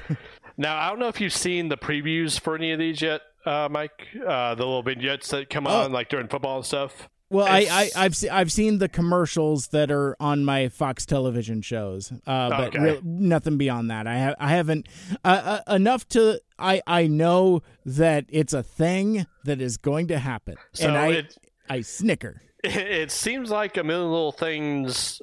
Uh, I don't want to say started a trend, but they were the first ones I've seen use 9/11 in a storyline. Yep. Uh, the way that they did, and now we have 911 Lone Star with Rob Lowe as a firefighter from New York. What 18, 19 years later, deciding to go down to Texas now. Now uh, that's what I think the timeline is. It doesn't seem like it's right after it happened. So I don't know why they have to feel they have to tie that into the show. Yeah, it, it it's unneeded, and I I would think that folks that are you know I I I I'll just say it, I think it's insensitive. I um I I didn't like it in a million little things. I don't like it here. Um keep your 9/11 out of out of my uh, entertainment shows. Um I but I thought of something as I as I was winding up my rant there. Uh huh. I think now think of what year we're in. You Yeah, know, 2020. and I think now it's almost like a generational churn, like to where like a generation of people. 9/11 is something that happened in the past. Mm-hmm. Something that happened before I was born. You know, Yeah. a, a time when some people did some things. Um, Easy there. Easy yeah, there. I, I don't know where that came from. Uh, but but but no, what what I mean is like it, it's.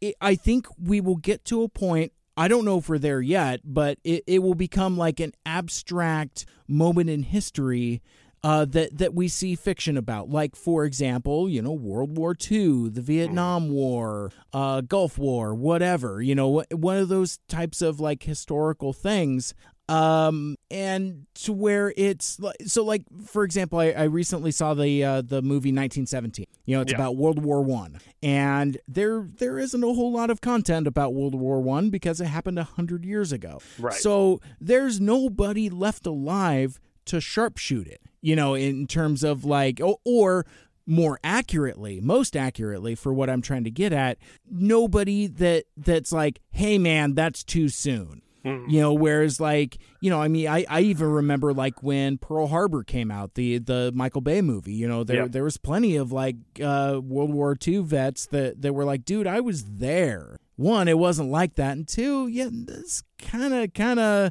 kind of not what happened and it's kind of insensitive so i um I mean, I you know, I mean, I n- the events of 9/11 didn't touch me any more than, you know, any uh other average American. So I don't I don't want to say like, you know, I have like this, you know, you know, uh I, I don't want to virtue signal that I that I've got like, you know, some kind of like, you know, 9/11 trauma or something that that's that's undeserved, but Right. but it it, it, feels it, it feels still kind of weird that this is like a a uh, plot point in in now increasing amount of uh, uh fiction. It's just weird Well, for, for, me.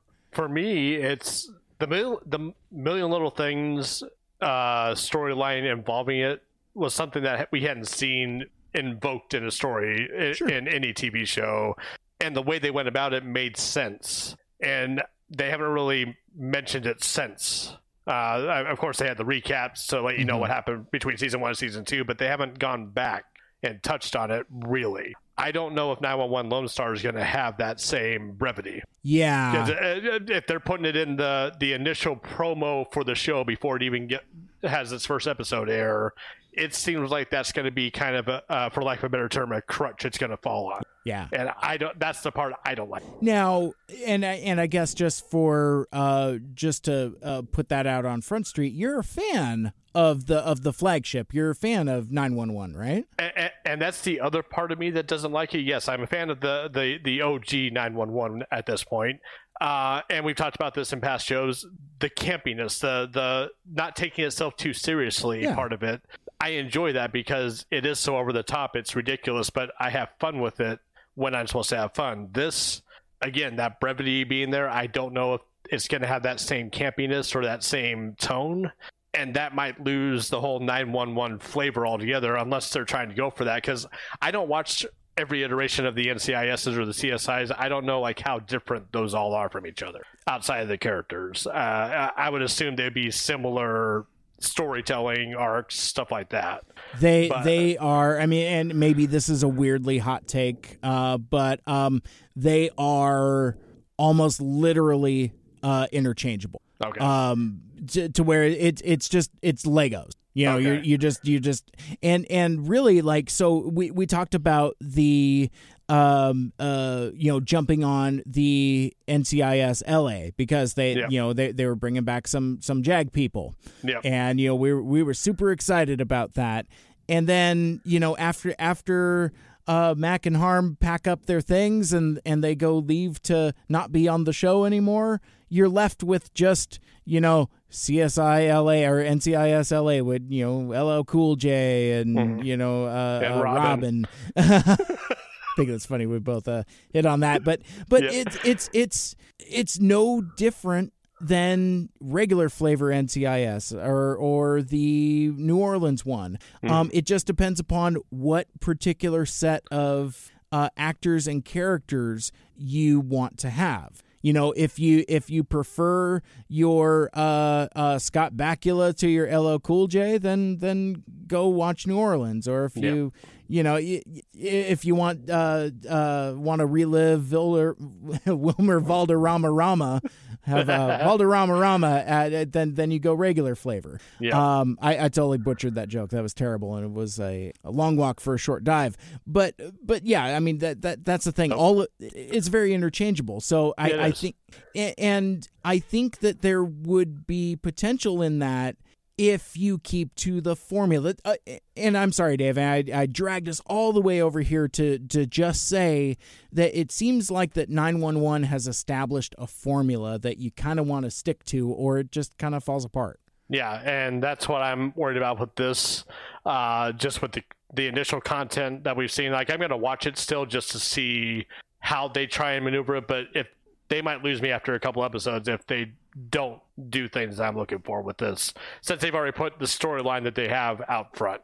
Yeah. Um, it's a good way to lose people very quickly if they don't treat it with what it deserves, the the, the respect that it deserves. That's just my two cents on it.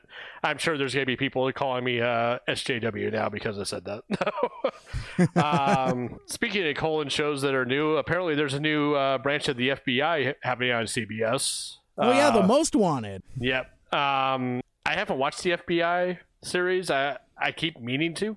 Um, I don't like is, it. is this worth is this worth it in your eyes? I, uh, uh, Me no. I'll get your take on that. Oh yeah, yeah. Sorry, it's like uh, I'll I'll take your comments offline.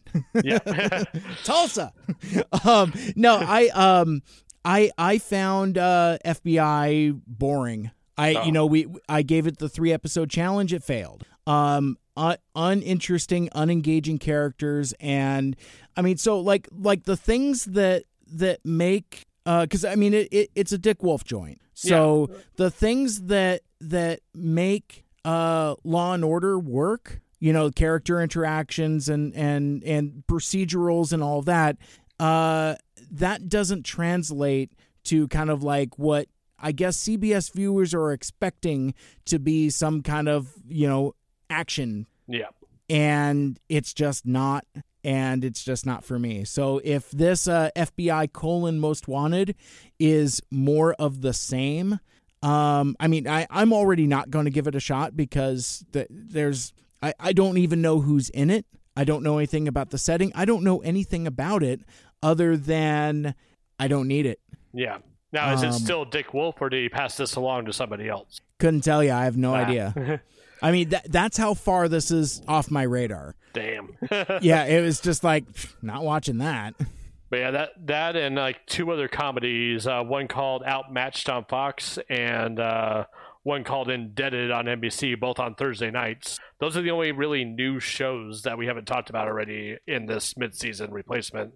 I, I want to say last year there was about a dozen new shows that came out around this time, and it, seemed like they scaled back a little bit this year. Yeah, we we had to do like an entire mid-season episode if I remember correctly. We did, yeah. Um, incidentally, outmatched with uh with the, with that pie fucker Jason Biggs. You Yeah. can keep that right in your ear, good sir. No, thank you. No, thank you. Yeah, I saw a uh, pro- uh, promo for that the other night. I'm like, what the fuck is this? That is a that is a polite but firm no, thank you.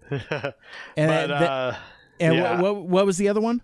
indebted i actually hadn't heard about that until i did my uh my show prep today um i can't remember what i wrote down for it Let's see what this is. uh fran drescher's in it adam Pally, uh abby elliott steven weber um it's typical fish this? out of What water? No. yeah no. it's bad it's bad No. No. I, I mean they lost me at fran drescher that's why i didn't yeah, I, I was I was that. gonna say, why are we even still talking about this? No. No. Now, now Thursdays though, uh, of course, Superstore, Brooklyn Nine Nine come back on on NBC. Uh, Last Man Standing moved to Thursday, like I thought they would, with with uh, SmackDown on Fridays over Mm-hmm. on Fox. Uh, ABC has their usual uh, Grey's Anatomy, who's losing yet another original cast member. By the way, if you're I still watching this show, yes, there's still original members on here, Yeah. but, but Oh, minus one after this. Oh, shout out to Anthony from TFU. He's uh he uh, he actually sits through all of these episodes. He uh, he listens at like 1.5 speed to to get through all of it. And uh, Yeah. yeah, so i as much as like you know we've we've kind of like lingered on shows that um you know maybe a little too long. Yeah, yeah. Grey's Anatomy was uh is the shit in his household. Aw. So, anyways, but Um, but I, I saw that and I was like, wow. Yeah. Yeah, they're they're getting rid of, and, and from my understanding, one of the more popular characters, of course. So of course they have to get rid of him. Right. So, um, little things, of course, comes back. Um, now you said uh, in our, I believe, our off air that you might be jumping off this. No, all right. So I I I will keep to my word about Blacklist. I am done. Okay. Um for me, uh a little million little things was on the thin ice. And the ice is thin and it's kind of starting to spider crack, but um you know, I- I'll come back. I'll come back. Yeah. It's almost Um, like Gotham at this point, probably for you. I um Not hate I- watch that far, but I mean, like you need to know what what they're going to go next. Yeah, I, I because I I I had a a kind of complicated relationship with Gotham in that like there there were times that I actively disliked it. And Oh, then what would and then what would happen is that they would have like one good episode. And Mm-hmm. I was like, "Oh, that's right. That's why I kind of like this nonsense." And then then it would just slip back into mediocrity. And I, I feel that A Million Little Things is different for me at least. Just just to just to kind of speak my side of it. Um I feel that the drama is starting to uh I mean the, the the structure of the show is starting to collapse under its own weight of all the drama in that like um excuse me you um you have you're bringing in new characters to weave into this tapestry and they have drama that intersects with some of the uh, adjacently with the main character's drama and it's like I, I found myself several times during this uh, this uh, fall season where I'm just like I don't care about any of this because I don't care about any of these people. I, I have z- I have zero attachment to any of the new characters. Um, and I feel like it's becoming diluted in that you're adding too many characters, you're adding too much drama, and it's becoming too dense. Um, and and this this this, this might cut into your soul, Dave, and I apologize. A million little things is not this is us. And, And it's not trying to be, nor should it try to be. but I feel like now again, I don't watch this is us. So I just have cultural osmosis and my conversations with you. Right. But I, I just I I feel like it's uh, I I don't know drama for drama's sake for lack of better term, which is dumb because it's a television drama and I get it. But I um the the point you know, I, I, I made this bold prediction that I was going to jump off. We we were watching the the fall finale, and that scene. Yeah, and and I and I tell Lucky, I'm like, you know, if um if that sweater was the other guy's the entire time, I- yep. and I just look at her, I'm just like, I, I just I I spent the entire rest of that segment just shaking my head. I I, I don't know if I was even really kind of paying attention to what was going on because I I was checked out. Yeah. Now, the only thing, and and this, and I think I think if I remember correctly, we we must have talked about this uh, offline over Facebook or something because I Yeah, don't think did. we actually said this out loud. But but the thing that brought me back from the brink, because uh, again, I'd have dropped it right there. But then you get the Rome scene, Yes. and you Oh, get him at his finest hour, and I'm like, all right, fine, fine. You know what? You know what? fine, fine. I'll come back. I'll come back, but you on thin ice, and and it's getting really cracky. and, and the wording you use there sums up that scene so well because good God, I was in tears. Like I Yeah. legitimately like gasped, I'm, and tears just start rolling. Like no, don't don't do that, don't do that, because this is the type of show that you feel like they would have went there. Yes. And of course. I'm glad they didn't, but part of me was like, okay, they could have. And that's what I look for in these type of shows is like you don't want the the um the obvious to be so obvious right then and there Yeah. um in the heat of the moment. And it wasn't for me. Like you, he could have stepped off that ledge at any point. And same with Rome. Rome Mm-hmm. Yeah. could have too because we knew what he went through the last two seasons. Like he was right there too. It's like oh shit this could be bad Yeah. um, th- that's the type of writing that will keep me around um, 100% in- invested in. I- I'm like I'm like do more of that and less of the others. Yeah.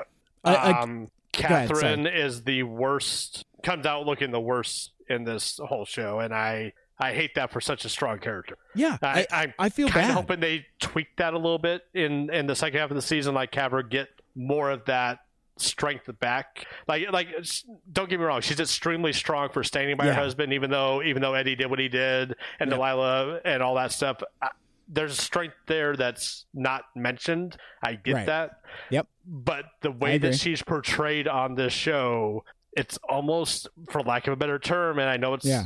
gonna be controversial she's a cook Could you elaborate on that? Because I I'm I'm, I'm not sure To if I get that. uh, so to me she's like he could do literally and he could probably bang somebody in front of her and she would take it back at this point that's Hmm. the that's the feeling i get from her being as forgiving as she is I, I, like i said Yeah. I understand the strength of it. I understand why she's doing it. Still not good optics to me, yeah. if that makes sense. Th- that that makes sense. Um, that makes sense. And and the times where they're they're portraying her as being empowered, Mhm. she comes across as a bitch, She does, And- and, and that's the- and- not good. and that's unfair also. Mhm. Um, because yeah, like like I think like when when she's talking to Delilah and you know says like, oh by the way, I I am a damn good lawyer. Yeah, I think that's supposed to resonate with the audience as, oh yeah, that's right. This uh this character is a legislative badass. Mm-hmm. You know, it's but instead it, it's like fuck, she's a bitch. yeah. It's like And- and it- that's supposed to be your friend. It sucks. It sucks. And and that's the thing too. Now I, I understand that that's drama also, where you know you have you have to break your characters apart to kind of put them back together. And I think that's what this season was really trying to do. I just feel like it did too much. It stretched the taffy a little too far for my take. Um, because I I feel like and, I've talked about this before anytime we've discussed this show is that like I feel like when it's not being a uh, a small close knit group of friends that are uh, um, coping with their friend's sudden suicide and dealing with that loss. Uh, oh, spoilers. Um, From uh, season one. yeah, exactly. But I, I think when when the show is not doing that, it's at its weakest yeah. um, because it, it's again it, it should be about the main characters and that's why i said what, what i what i am about the new characters it's like i don't care about any of this because it's it's adding more spokes to a wheel that i don't want Yeah. and it just it it, it, it just feels kind of watered down and i think that's why that that climactic scene with with rome really kind of clicked because one it kind of completed his arc that that he's he's been on because you know he started the show um it as as a failed suicide attempt yep.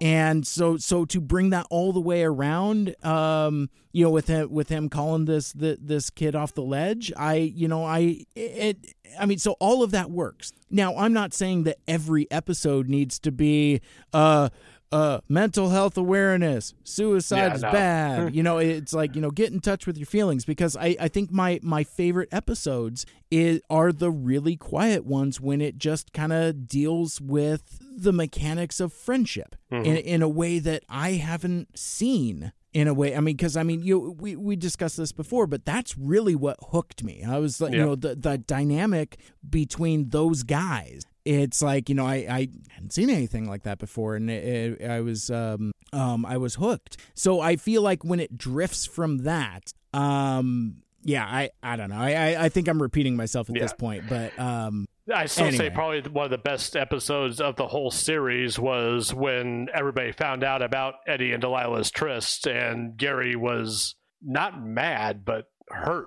And when they were doing the whole uh, skate with the Bruins day and everything came to a head, that was probably the best writing I've seen in a long time on a show. Absolutely, absolutely. In fact, if I that that that is what that show is about, right there, and that and that's what I'm talking about. Th- thank you for helping me find that example in the dark, but that that's exactly what I was referring to. It's like because you know it it's it's the core, and it's not just the guys as well. You know, No. it's it's but um but it, it's about this tight knit group of friends and and how the the ripple of yeah um of of John's decision and and yeah it's so I don't know so I I I complain a lot and I kind of talk about things that I need and that I don't and that I want and all of that other stuff but yeah I'll come back I I'm, I'm still gonna stick with it but I I think that uh the the the mystery surrounding PJ's parentage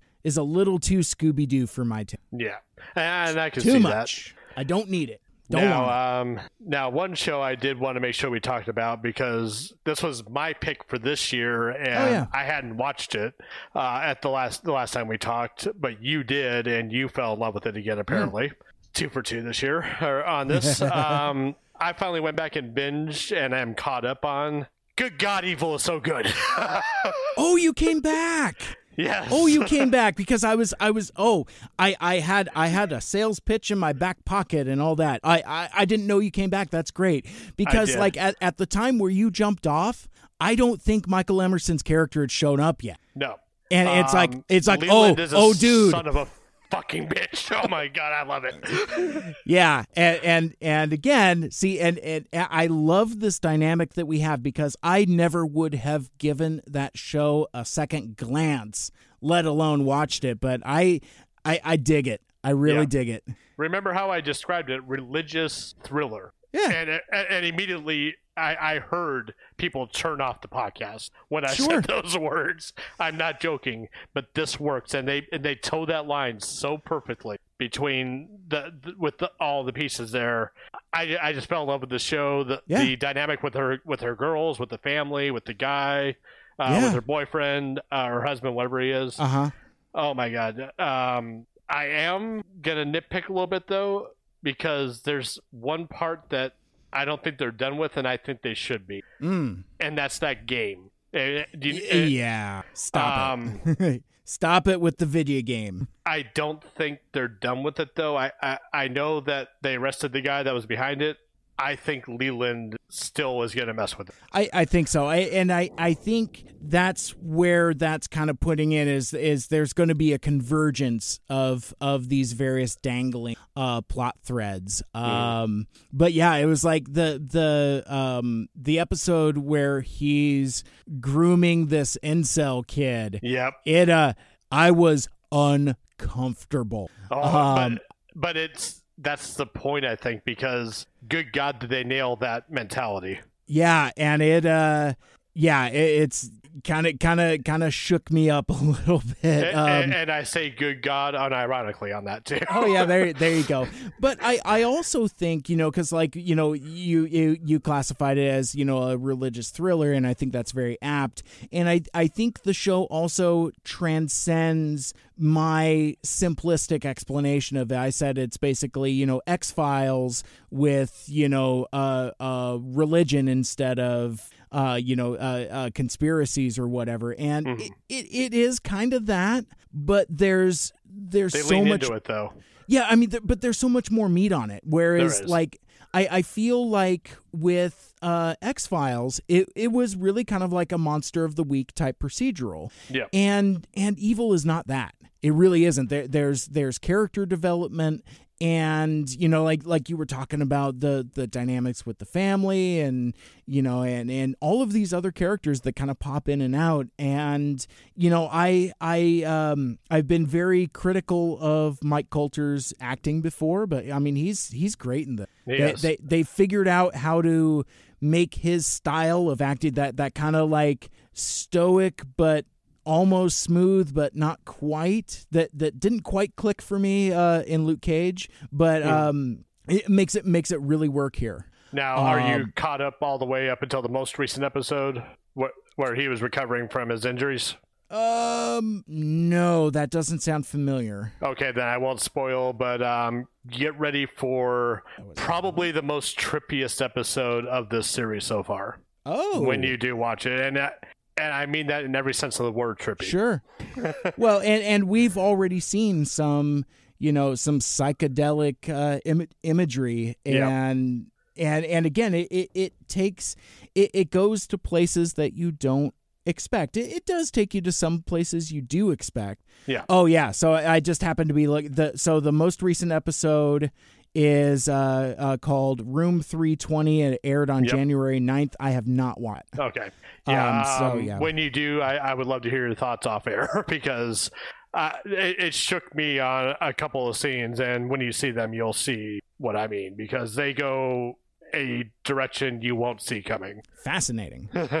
And Very again, they don't tie it to anyone specific, but I think somebody's involved with it. Yeah. So But yeah, no, I mean uh, the the the Nets promo, by the way. Um, have you seen the promos on on your CBS shows for the for the next episode? Because it's just Leland and I don't think her so. just going back and forth. It's just actually Leland talking, and it, it, it's literally demonic the shit he's saying to her. I, I'm here for a, it. a good Yeah. thirty seconds in in this trailer. It's like holy shit, kill this guy. That like that's the feeling you get just from the trailer for the next episode. Wow. Yeah, and and and again, that that's um the compliments to the uh the showrunners because really it was kind of a slow burn. You know, It like in, in terms of like, you know, it it feels in a way almost like a streaming show. In that like, you know, you spend the first several episodes not really knowing exactly what this is. I mean, to the point where you jumped off. Mm-hmm. Um, so yeah, yeah. So it, it's it's one of those things where it's yeah, it's um, and and I don't know. Th- this is this is another one of those side tangent. So just kind of bear with me again. We'll we'll loop back around to to uh, remaining uh, new shows because I think there's still a a um, a couple we wanted to talk to talk about before we got out of here. But um, one of the other things that that my buddy was talking about when we were talking about um, uh, the Mandalorian uh, specifically, and kind of using that as a springboard for the difference between uh, network TV and streaming is like he um, he watches no network shows. Okay. Liter- literally zero. It's it's like it's all streaming stuff. You know it's like it's movies it's netflix it's hbo it's um you know, uh, they uh, they uh, finally jumped off Walking Dead uh, when uh, um, when Rick left the show. Um, but Why is that still a thing? yeah, it's still a thing. Still a thing. Uh, yeah, my, my buddy Greg and his uh, and his pals just posted a new episode of Unfunny Nerd Tangent where they where they were kind of kind of coming to grips with their Walking Dead ad- addiction, and it's you know I mean it's it, it's Grey's Anatomy for zombies. You know, it's, it's Pretty much, yeah. But um, but it was weird. We we got into this this this discussion about um, you know, just the differences between streaming TV and I I go I I because he hears me talking about uh network shows a lot. He's like, yeah, I I listening to you talk about like these CBS shows and these procedurals, I can't with any of that. He just doesn't have the patience. Whereas with me, you know, and and remember when we talked like I don't know, maybe like 2 years ago now at this point where I I was sharing with you that I was kind of struggling with with some streaming shows because it's like there's no commercial breaks. You know, it's Yeah. like I, I need my five act structure. You know that that that kind of thing. I need to know when to uh, get up and go to the bathroom or grab a snack. Uh, probably not at the same time, but um, uh, but you know, it's like so you need kind of like some of those those television tropes, or at least kind of like the framework, and you know, even even to the thing that you mentioned earlier of uh, um, episodes being of varying length. You know, that one threw me off too. It's like, well, why is this one 42 minutes and this one is 56 minutes? It's like that doesn't make sense. I, I, I need it to be 46 minutes. I need it to be 22 minutes. You know, fit in my box. And and uh, so yeah, it, it's it's just odd where I also one one of the other um, staples of streaming television is the slow burn. I mean, I, I I've lost track of the amount of shows and times where friends have said, "Okay, well, you need to binge this." The first five episodes are garbage, but mm-hmm. oh man, and it's like, and I I think about this, and I'm just like, who has that many ticks left on your clock where you can suffer through five episodes that are not good um to get to something that and and you can't skip it because there's you know plot and stuff and and you know kind of like And you know, development th- of stuff. yeah and, and things that that won't resonate unless you were there for those five episodes that that weren't good um the one that I always uh, cite for an example for that is uh, It's Always Sunny in Philadelphia. Uh, the first season before Danny DeVito gets there, it's for the most part forgettable. There's bright spots in it, but things don't pick up until season two when Danny DeVito bec- comes in and is the dad to two of the characters, and he's a piece of shit.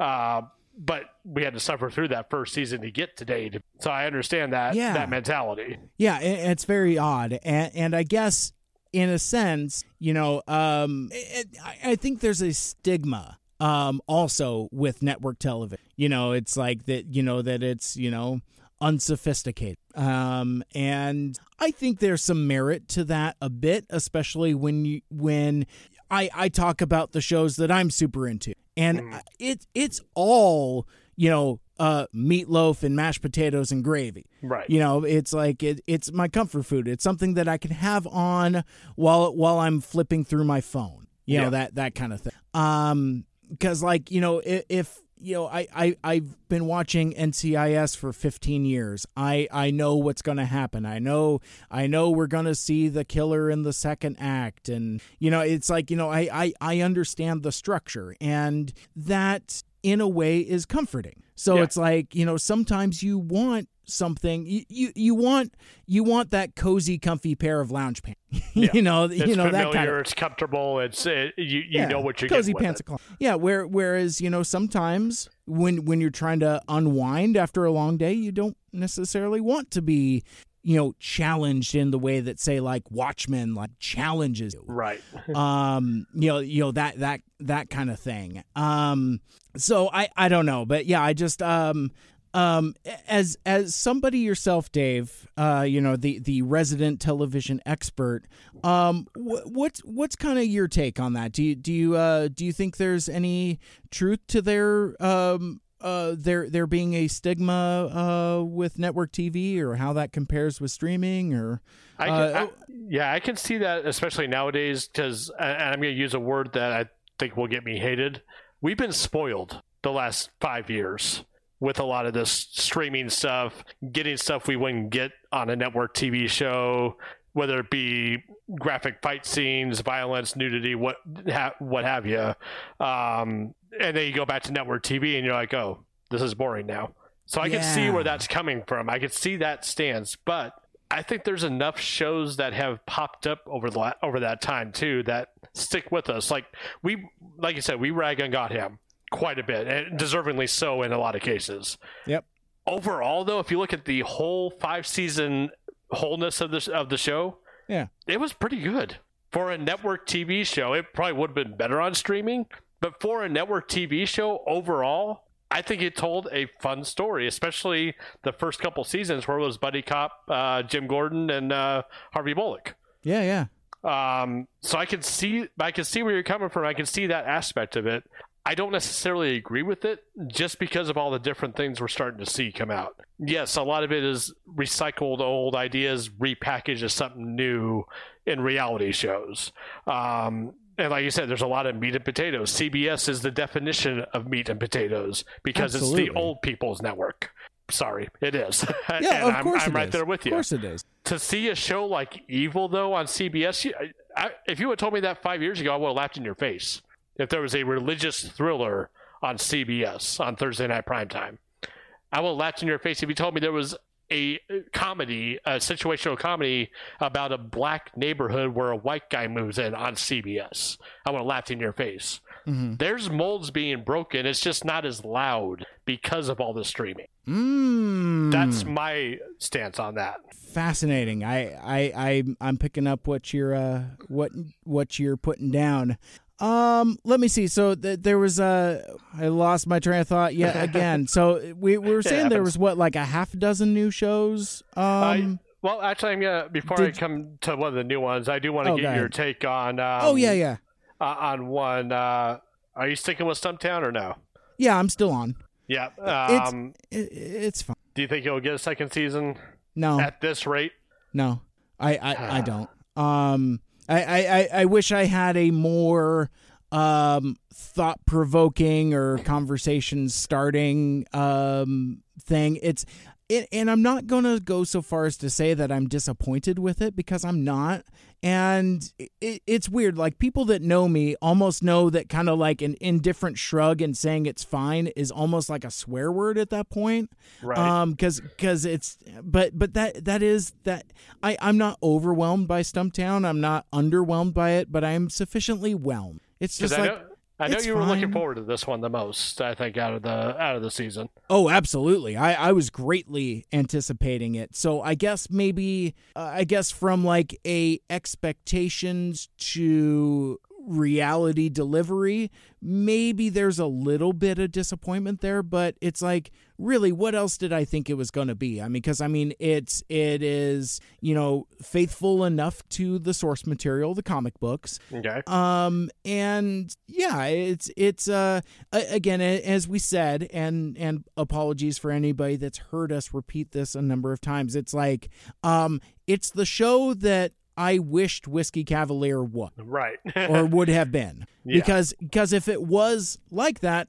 i'd have, i'd have made it maybe stuck with it but not really and that was yeah, and that was one of my uh, question. Gonna be one of my questions too. Was if it stuck to the uh, source material from the graphic novels? Because I know you had at least perused those, if not read Yeah. them. Mhm. Uh, I wanted to get your take on how they were going direction wise with uh, with the season so far. Uh, pretty much in line. Okay. In, in fact, and and so you ask me if uh you know if they're going to get a second season. Um, I I I've I don't remember off the top of my head how many uh collected uh graphic novels uh trade paperbacks of of the issues, but it was it was a finite series. So it could be something to where they have one season worth of comics and that's you know and, and that's just it Ah, okay. um and, and i'm not i'm not as steeped in the lore and don't remember it as um uh off the top of my head. It's not as top of mind, but it's like from from the stuff watching. I'm like, oh yeah, that's right. I remember that from that one, or you know, Okay. I kind of remember that kind of overall storyline. Uh, but I I I couldn't without revisiting um i i couldn't really sharpshoot it as well as like oh well you know that that character was never really a thing but like you know kind of the the principles you know that that we meet in the first couple episodes all of that's like straight from the comics in fact actually the the the um uh the first episode is it borrows very heavily from not just um, you know, like the characters, but even like you know some of like the specific imagery. Like I mean, you saw it in all the trailers, like you know with her uh, car going over the the jump, and Yep. you know, so I mean, so that's that that's a panel in the book. Okay. So um, so th- so there there is a lot of uh faithful avid uh, adaptation, if that's what Yeah, and that's what I was wondering because I know a lot of these type of shows tend to stray away from the source material pr- usually pretty quickly in their in their uh, series too. So th- this one sounds like it's the kind of the opposite, and that might be a dre- detriment to it, if anything. I agree. I, I, I was going to say, and I was going to say, and maybe that's why it might not continue, uh, because I, I don't I don't think it has the right kind of fizz to connect with the the broader audience. Yeah. I mean, it's Um, a it's a good cast of, of uh, actors and actresses. Yeah. It's a good cast of characters. It's a good story. But if there's not enough source, then what are you gonna do? I mean, do you write more and risk alienating those that actually watch it because of the source material, or do you write more hoping to gain more and then take a gamble and have it not work out? Because that's the more likely possibility. Quite so. It, it's yeah. it, um. And and and again, just uh, you know, d- to cap it off, it's like it's fine. You know, it, it it it doesn't blast my hair back. Um. I, I and I, I wonder how much of their production budget is spent on music rights. Yeah, exactly. I mean, it's like, whoa, they they got the real song. Okay, it's like, holy shit, there's there's there there's that Disney money, I guess that that ABC Disney money. But I do um, like that uh, the the car knows exactly what song to put on in any given situation. There's no there there's there's a there's a lot of a lot of songs on that tape. That that There must have, that must have been a uh I I forget what I see I was going to drop some cassette science and now I forgot what it was. I was going to say SLP but I was like no, that's that's VHS. What am I- Yes. I'm, conf- I'm conflating my play. it, that's that's what I was going for. It's like, oh man, but Damn. uh, yeah, I mean, I, I I had a a bunch of tapes that that were like 120 minutes, and like Yep. the spool like w- had so much tape on it, it almost went all the way over to the other side. yep, um, I've had those. And and they were always shitty quality. they were, You know, it's because like there was you- so much tape. I mean, Yep, yep. all right. Uh, Stumptown is coming back. Actually, it's already back on uh, Wednesday nights on ABC, 10 p.m. Eastern. Um, actually, already caught up on the last episode, so yeah, Ah, it was pretty good. Okay. It, see again, shrug. It's fine. Yep. All right. So uh, now we're gonna get to the other new show I wanted to talk about. I'm gonna I'm gonna preface it with this. Hey, Mike. Yeah. There was a TV show about people building with Legos. What would you say? Save it. Save it. Come Save on. it. Nope. Nope. But what if it's me. the voice of Batman, Will Arnett, hosting it? Yeah, that that would test the. I I I love the Lego Movie, and I love Will Nar- Will Arnett as Lego Batman in the Lego Movie. Yes. I do not like the Lego Movie too, and um, by the time you get to the end of the Lego Batman movie, you are thoroughly over Will Arnett as Lego Batman because it, it's just it it's too much it's too much and it and if that is what that show is it's not and, and that's that's a so so you're talking about lego masters right Yes. Th- Lego is a- Masters uh, uh, premiering February 5th on Fox, right after the Masked Singer. Um, yeah, that, that's a hell of a block there. Masked Singer and the Lego. Master. we know what channel is not going to be on Wednesday nights uh, at, in the Seibert household. yep yep So Lego Masters, it's basically um, any cooking competition you've seen, but with Legos. Yep.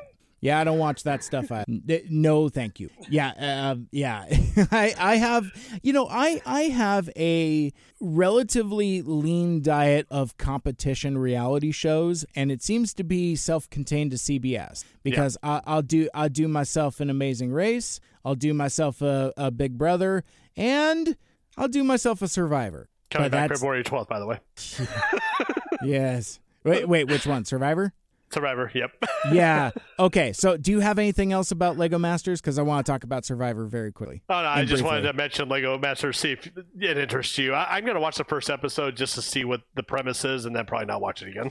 Yeah, I, I think you nailed it. I think that it's it's a um yeah, it- it's instead of Gordon Ramsay, it's Will Arnett. You know, Yep. and instead of like making food, you're making Legos. So it's probably like Ooh, you you have to you know he probably gives you like sacks of different Legos. You you have to like you know build Waluigi's castle with like you know the the, the Millennium Falcon uh, uh Lego set or I mean it's it, it's just going to be licensing nonsense. You know, f- fucking Lego licensing porn. And and again, I like Will Arnett.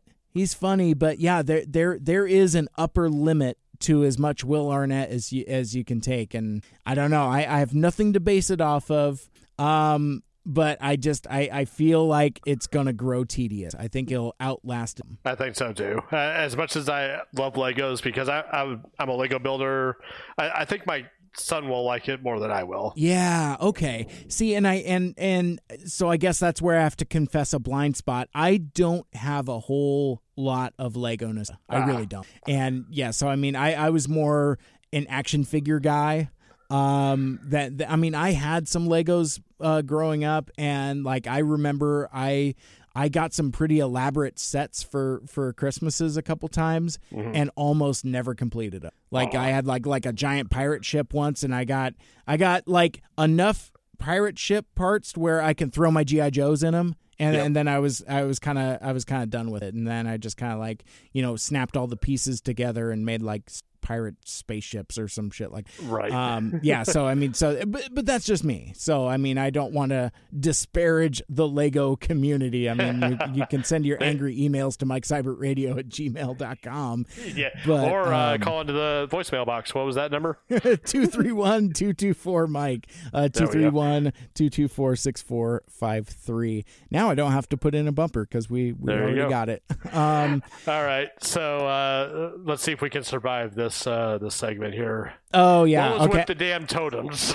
Because and were those real? I forgot if I asked you that or not last yes time. yeah they were they were Oh super real okay so i don't want to dwell on this too terribly much because it, it's kind of it's old material at this point but the uh this last season of survivor oh buddy um have did you hear anything about anything about it Was this the season that Richard came back, the the first winner? No Oh no, No. What am I thinking of? I, I think it's something else. I, Never I don't mind. think I, I, I don't think that dude can travel internationally. probably. I, I think yeah, I think his passport has been revoked. Um, because uh, jumping ahead, the uh, the next Oh. season is is the War of the Winners, and yeah, it's uh, I don't believe that Richard Hatch is among them. that that's right. I remember what this season was. It was the uh, the contro- controversy.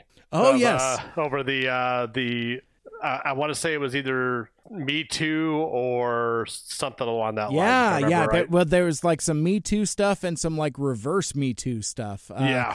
I and and I don't have the bandwidth to uh, recap it, but basically there there was a player named Dan who was a, who was a little uh, little too touchy feely, yes. and one of the uh, contestants uh, complained about it openly, um, not just to uh, her tribe mates, but also the production staff. And so basically, um, a couple things happened. One, the they had kind of like this team meeting where they're like, unwanted touching is bad. Um, not that we're singling anybody out, Dan. Um, not that we're singling you out, Dan, but um, everybody knows that unwanted touching is is bad, right? Okay, so cool it, Dan. yeah so exactly so and but then this the it, it goes it goes pear-shaped in a very uncomfortable way very quickly in that basically the gal that brought up the allegations um they they essentially turned on her and voted her out. Yeah. And then like the the next person at the next uh, tribal council elimination thing that was kind of like standing up for like oh yeah and she was like you know doing this me too stuff and I, i'm i'm way paraphrasing and folks that have actually watched the episodes are probably butchering it but Yeah. but basically it's like you know somebody stood up for them they got voted out also and then the- Oh. and and as as this was all happening uh, there was this whole thing of like where the gal that ultimately got voted out was kind of trying to form a coalition of folks that were also uncomfortable with Dan's touching. And it'd be like, hey, man, do you feel like, oh, yeah, man, made me feel really icky. And so, like, you know, there was kind of like this, like, you know, um, uh, squad for for a sec, and and but then half of them were like, nah, that's bullshit. I I got I got no problem with Dan. Yeah, sure, he's a little grabby, but whatevs. Um, so yeah, so they turned on her and, and voted her out. Yeah, I Um, remember uh, reading about this on like uh, I think I saw it on like the TMZ site or something like that. Oh yeah, on Facebook. it's like it made news. It, it's like the first time in like ten years that Survivor's actually been in the news, and it's all Yep. for the wrong the wrong reasons. So so that all happens within the context of the game. So then this dude Dan, um, allegedly gets uh gets a little grabby with a with a uh producer, an off camera producer. And so basically what happened was so like episode ends and um there so the format of survivors like the the episode ends with you know somebody getting voted out Right. so that so that ritual happens and then out of nowhere screen goes black and says oh by the way um dan had an altercation with a with a uh producer. Altercation isn't the right word but um dad had dan had some kind of encounter with uh with a producer and has been removed from the game. The end. And it just so so and then the beginning of the next episode uh jeff probst comes in in his little motorboat and says so hey yeah yeah man um so dan's gone he's he's not coming back. He won't be part of the reunion show. He won't be part of the jury. And yeah so and and we continue. You know ga- the game goes on. Oh, and man. they just just um at every opportunity they missed the the the entire CBS Survivor staff mishandled this situation in every way possible up to and including they um usually the the reunion show at the end of the season is live or at least live to tape they Yeah. pre-recorded it oh wow. just just in case somebody um was was gonna say something so so Yeah. they kind of wanted to have that out so they you know recorded it further in advance than they usually do. I, I think really i think really the shift was told but but then they decide to um try to address it head on and they do like a one-on-one session with uh with the gal that was kind of the centerpiece of all this the the original person that said hey man i don't like this dude touching me. Um and she was very nervous and uh didn't really represent herself very well which is very unfortunate. It's not her fault i think because it was like two thirds of the way through the episode they had already like you know crowned the winner and done all that pageantry and they're like oh by the way let's talk about me too. Uh, and it, it was oh it was so bad. It was it was a it was and those reunion shows run a mile a minute and Yep. every and nothing is ever serviced from a satisfactory standpoint it, it's not no mike seibert radio where we're talking for three hours about tv and taking these leisurely tangents Right. it's it's like we gotta go we gotta get to the next thing it's like it's all oh about you that were, clock. Yeah and, and that's what it is and and they run that shit tight like a drum but the problem was is they must have been up against like a hard break or something because like the the the segment ended very abruptly and very awkwardly. It was it was uncomfortable. And Now, now, I thought that I had heard something like there was accusations, unfounded accusations, that this was all part of the game on both sides of the uh, of the altercation. Have you have you heard anything about that?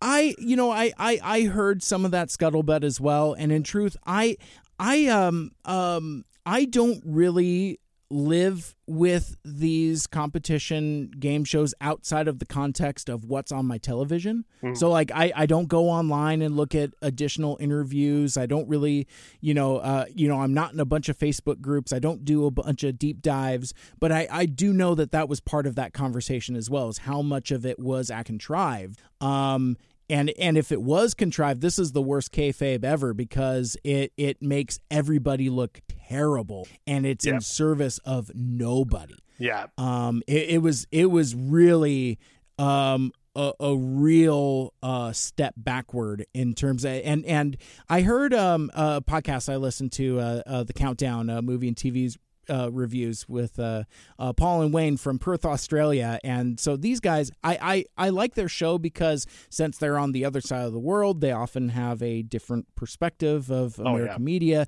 and he has a um, a young daughter and they watch Survivor as a family, as a lot of families do. It's it's kind of a family friendly show and has kind of become a family tradition. Oftentimes, when you're meeting the new contestants, it's like, oh, I've been dreaming of this since I was watching the show when when I was a parent uh, with my parents when I was a kid. That that's a common refrain. And this guy Paul was um uncomfortable because like the daughter was asking questions and it's like having to explain stuff like that to a 6-year-old while you're just trying to watch your your your uh uh relatively safe CBS uh competition show Right. it it just it just reflects so badly. I um I don't know what the best way to handle it was, but I do know that at every possible turn they uh they got it wrong. And and that was another thing. Like I I had like 3 or 4 rage quits throughout this whole thing and I I'm like I'm not coming back. I go this is it for me. And then as they always do, they roll a promo for the next season, and sure enough, it is it is the season of Survivor, the cycle of Survivor that fans have been waiting 40 seasons for. It is the War of the Winners. Oh, it's an all winner season, and it's Oh, like, almost. huh? Well, almost all. What do you I, mean? thought, I thought you said Richard wasn't in it. Well, I mean, but but there have been more than I mean, I I don't know how many people are on it. Oh, okay. Everybody that's playing is a winner. oh, okay. I thought it was like all the winners were coming back from. No, no, no, no, no. Oh, okay. No, no, Okay. because I mean, the, you only have like 16 to 20 people at any given time, and there's been 40 seasons. So Right. you have 40 people that have won that game. Okay. So yeah, so it's it's not it's not. I guess War of the Winners is kind of a misnomer there, but yeah, um, Like yeah. So it, the champions. yeah, well, you know they won Denmark's Got Talent. That's that's kind of close. I mean, But what about the one that finished like sixth in uh, Korea's Got Talent? You know what? Everyone's a champion in their own mind, God right? damn it. Don't do that. Don't do that, Mike. Uh, be, uh, before we get too much farther along, of course, uh, thoughts thoughts are with the people of Australia dealing with the horrific wildfires that are going on down there. I can't even imagine. I mean, we Mm-hmm. have wildfires here in in, the states that are bad, but that's that. Every picture I see looks like it's out of a movie, and that's Yeah. ungodly, uh, unbelievably scary. Mm-hmm. So uh, ho- hope that we can get these under control at some point. I hope so. I mean, uh, pray for rain. yes. Um, yeah. But d- so, did want to mention that because I know you mentioned uh, the the podcast is from Australia, so definitely Yeah, want to want to want to say that. Um, it's what three three four weeks now these have been burning. Mm-hmm. Yeah, Yeah, and it, and it's interesting because like I I have at at this point more than a couple uh uh friends down there and and uh thankfully uh blessedly you know everybody's been okay um at least everyone I I've you know connected with um so but yeah it's it okay so now that now that we've taken the the respectful uh pause there um yes. Uh, what else? Uh, I I have one more show I wanted to touch on before uh we got out of here, but I'm wondering what what else what else you got in the tank? Um, I think that was I hit on all the points I wanted to hit. Um, the the normals come back like uh, good place has already resumed, and it, it it's gonna end very well. I think. Uh, if you haven't watched the good place yet. Go ahead and binge that. I know we've said binge a lot on this show, Sure. but that is definitely a binge-worthy show to watch. Yeah, looking forward to it. I, I think, like we discussed, I'm just I'm going to wait till it ends, and then yeah, I'll just I'll I'll sit down and watch all of it, and just kind of just kind of let it all wash over me. I'm kind of kind of excited for uh, to take that uh, to take that adventure. Just just have an open mind and be and be ready for twists. That's all you need to know. All right, all right. That's see, and and honestly, I think having that information going in is helpful because it I I I can be fickle and impatient. And and I I think the reasons why I didn't want to give it a go to begin with is probably, you know, things that that would turn me off um not realizing that it's like no th- this is really good be patient and wait for it Yep. And it's one of those shows where you have to kind of take everything in and be patient because it seems like they might be spinning wheels, but they're not actually. It's part of the story, if that makes sense. yeah it totally makes totally Okay. makes. What, what did you want to hit? um, well, I, I guess now that I was thinking about two things. One, there was Okay. a, a new show on uh, on Fox uh, called Deputy Yes. with uh, Stephen Dorff. You you watch that? I haven't seen the uh, first episode yet. That's on my uh, on my to do list, but uh, the the promos have me intrigued. Yeah, it's um it's fine. Um, you know, we we picked it up on our on our DVR. It must have been something that Lucky was especially excited to watch because I, I was we were going through the DVR and I'm like, what is this? And, and I'm like, you taped this? And she's like, yeah. I, I figured we'd give it a shot. And I'm like, Ryan, come on. um, I'll never get to that. yeah, and and and see, but and and that's and that's the problem with being ruled by your DVR because now uh, that uh, the the season of Jack Ryan dropped.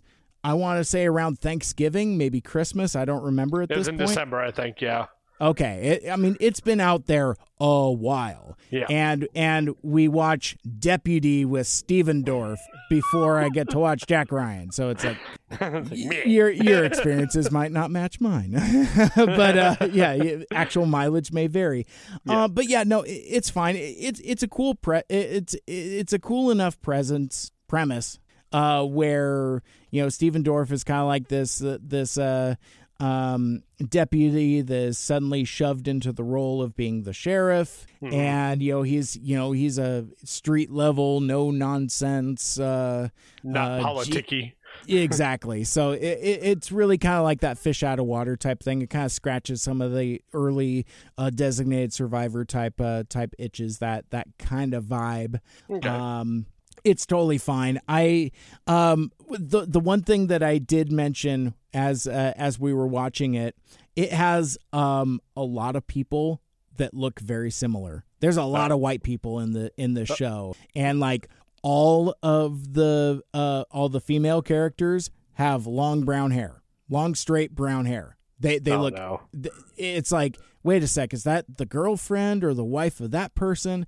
And then a lot of like uh blondish bearded dudes, and I'm like, who's that guy again? It, it's it's it's very uh, uh, confusing. Though there is uh, there is one character that's a bright spot, and it's basically this uh, um, the sheriff's bodyguard. She's a a young millennial type Ah, okay. person, and, and she takes no shit. But it's it's the it's the right kind of character you you want to have in that role where it's like so basically she rolls up and and it's like okay i'm gonna drive you to work. I drive myself. No you don't understand. I'm your driver. So And- to and then it's like- compare, then it's like kind of like, getting kind of like a maze from Lucifer, a bit.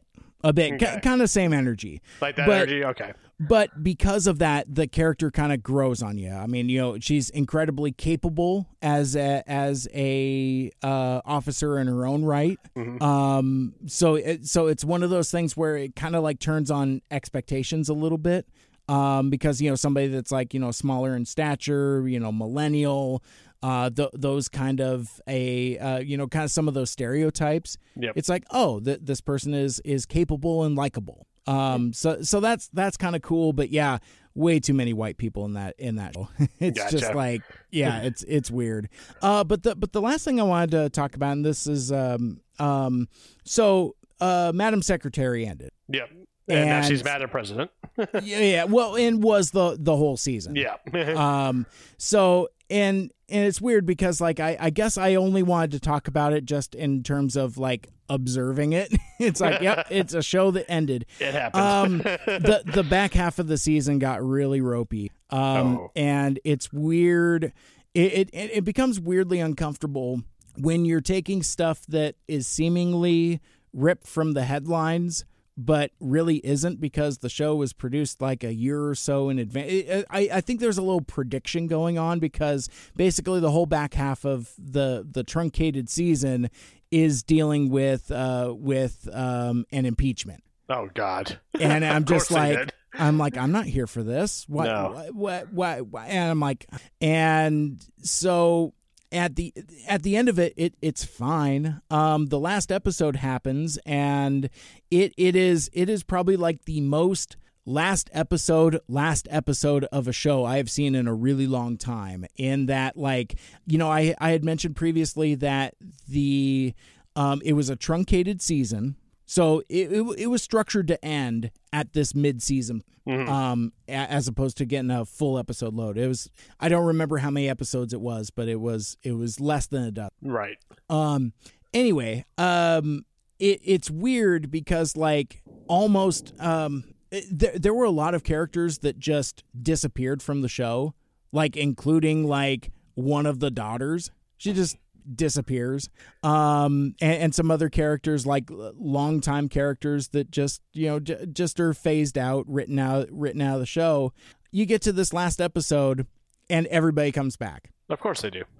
and and like it is it is last episode bingo Uh, and it's like and and it's one of those things where it's and and it did there was a couple things you know having followed the entirety of the show there's a couple things that kind of touch back on uh the first episode where I mean because uh you know the the the journey of this character was uh she was always reluctant to be in the role of Secretary of State. Basically she got you know kind of cajoled into it and then basically kind of destiny thrust her in the the direction that ultimately led her to being in this in this uh, um, uh, fictionalized world the the first female president. And um, it, it's fine, but, like I said, I, I, I liked the callbacks. I liked that it kind of touched on certain lines of dialogue from from the first episode. But for the most part, it was just like I mean, it it it um i if you have um a last episode bingo card out, you know your your uh, your card would be damp and wet with with bingo juice.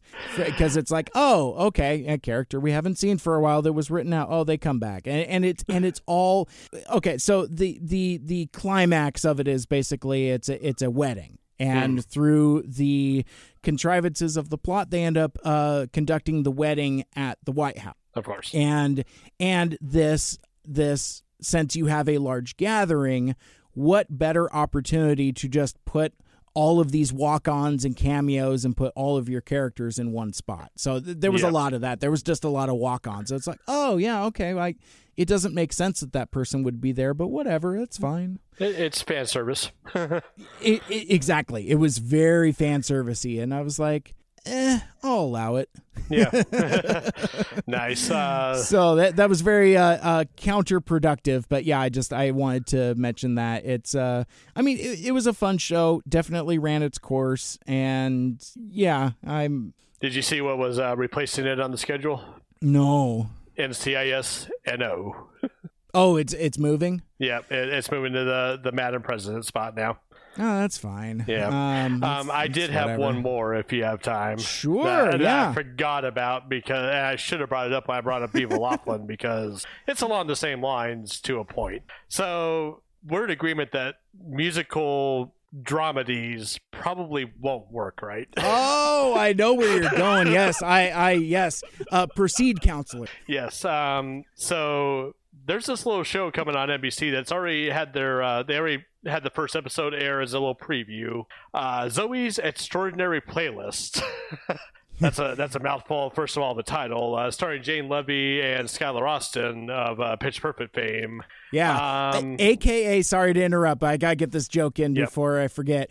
AKA not Gillian Jacobs from uh, Yes. from Community cuz I was like, did they just throw a throw a red wig on her? I'm like, "Oh, that's somebody else entirely." I thought the same thing, so I'm Oh, glad I- am not alone there. I I, I feel I felt very uncomfortable. I'm like cuz I'm watching it and I'm just like, "Okay." I I kept uh I kept waiting for her to start uh, drinking Diet Coke. It's like uh, drink Diet Coke because you like it. you want to live in a yurt? Yurt it up. but um, uh, have you watched the preview episode or anything no, about this? no, no. I, I've seen I've seen the commercials. So- and no, So I'm gonna do the thing. Hard recommend. Dave, no, Dave, no. I watched the first episode. Why, Dave? It, it does not go the way like like the the TV commercials don't do it justice. The storyline is gonna be good from just from the first episode that I saw. If they go the directions that it looks like it's going to, it's gonna be good, and I think it's gonna have some legs on it, and I want it to. Why um, do this to me, Dave? Peter Gallagher, Peter, Peter Gallagher's in it. Um, he right. actually, yep, he is uh, her father, Jane's father, who is uh, succumbing to this brain disease that's genetic that she will probably have at some point too. But it's rendered him speechless, unable to move, unable to uh, talk, etc. Um, and part of the storyline, to spoil a little bit, um, this she has this freak thing happen while she's getting an MRI and she's listening to music in the MRI, and all of a sudden she hears people singing what they're thinking. Stupid premise on paper, sure, why not? Mhm. But when you start diving into what she hears and her reactions to it also play a part in this, it's compelling and it's touching and it's even haunting to a point. man, oh man, you're singing my song, dude. I know I, I didn't want to believe it either, but I, I legitimately cried at one scene. And if you watch the episode, you'll know the scene that I'm talking about because it was so haunting and so moving the way they did it. And it mm-hmm. involves Peter Gallagher, so I'll leave that oh dangle. man. I'll leave that dangle. so so I gotta watch this now. I mean, it is a hard Oh, recommend, and I'm two for two, so why not? God damn it. Cut my life into pieces. This is my last resort. God damn it. I didn't want it to be, but it was. It. it I thought it was going to go the Viva Laughlin. I thought it was just going to be cheesy, campy singing and just to sing. But no, it's it's a lot more to it than. All right. All right. But yeah, I, And- I, I'm, I'm, I wanted to get that one in because I completely forgot about it until I turned to the page. It's like, oh it. yeah, that one. Yeah, no, because yeah, I I just uh very easily dismissed it. You know, and I um, almost did too. Becky wanted to watch it. I'm like, fine, I'll I'll watch this. It's like, holy shit, okay, Yeah, I, I'm on board. I'm on board.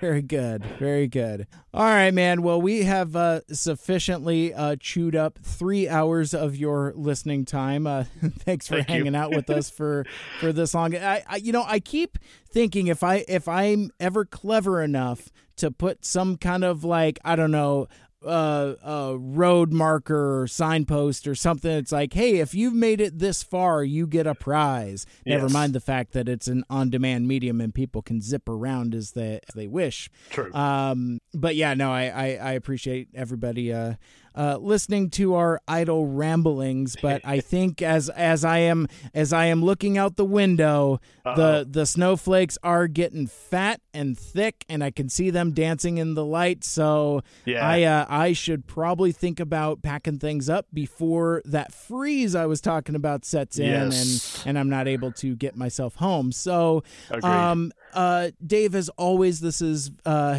is a, it is a pleasure. I, I really appreciate you uh, uh, going on these deeper dives with me. Oh no, thanks for having me on. It's a lot of fun, and if we ever want to do a radio show, we know we can fill at least three hours. Oh my gosh, yes. You know what? It is so interesting because, like, I Here uh, we well. That's funny. Uh, brevity is not my uh, my strong suit, and the thing that that I have come to realize, uh, you know, whether it's in radio or podcasting or or whatever, is that I've never had to obey a clock, and I think that's my problem. Yep. Now, so it's like when I when I am on the clock for work, um, you know, I I I run my shit tight and like to the tick. You know, it's like hitting my heart outs and and all of that other stuff. But even going back to when uh you know we were all doing college radio together, all KGRG styley, um, I remembered when I would be on Friday episodes of the Old Buzz Morning Show with you guys, and those recordings would almost always be like a third longer Yep. because I just I wouldn't shut up and I would just keep finding ways to extend an, a a segment. And you know uh, one of these things that I will teach myself one of these times is the whole perspective of leave them wanting more. Um I I take the opposite. It's like here's more than you want Yes. and it's only when I get on there with you, it's because I think we get into these conversations and there we go off on the tangents, of course, Yeah. that doesn't help. But that also ends up having better discussions, I think, than what we had planned at the time. I think so. I think so.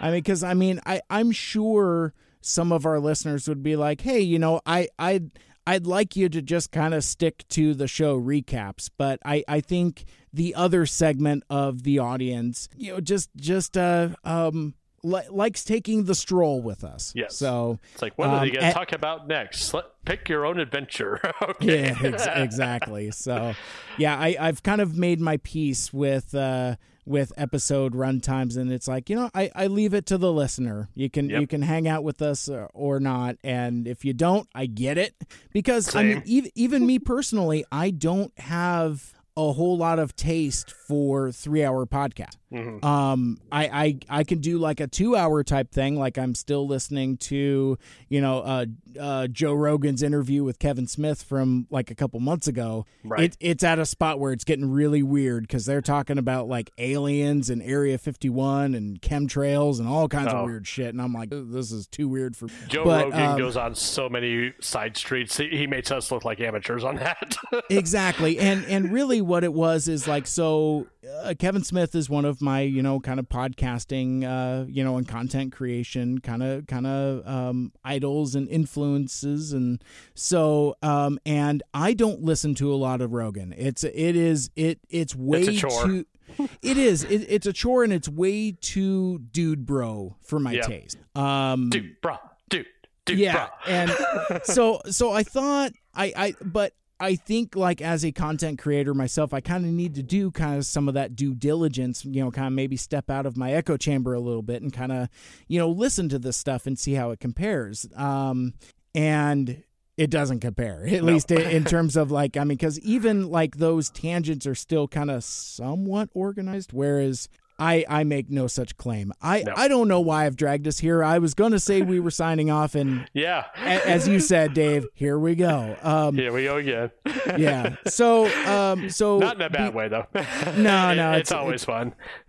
Yeah, it's it's just my lack of discipline. Oh no, it just and- is and what it it's it's so weird because I do uh, the the Beards, Booze, and Brews podcast. We've been off uh, off air the last couple weeks because of uh, my co-host is starting a new career, starting a new job, and recording times have been kind of hit and miss. So, but even then, like we want to keep them to no.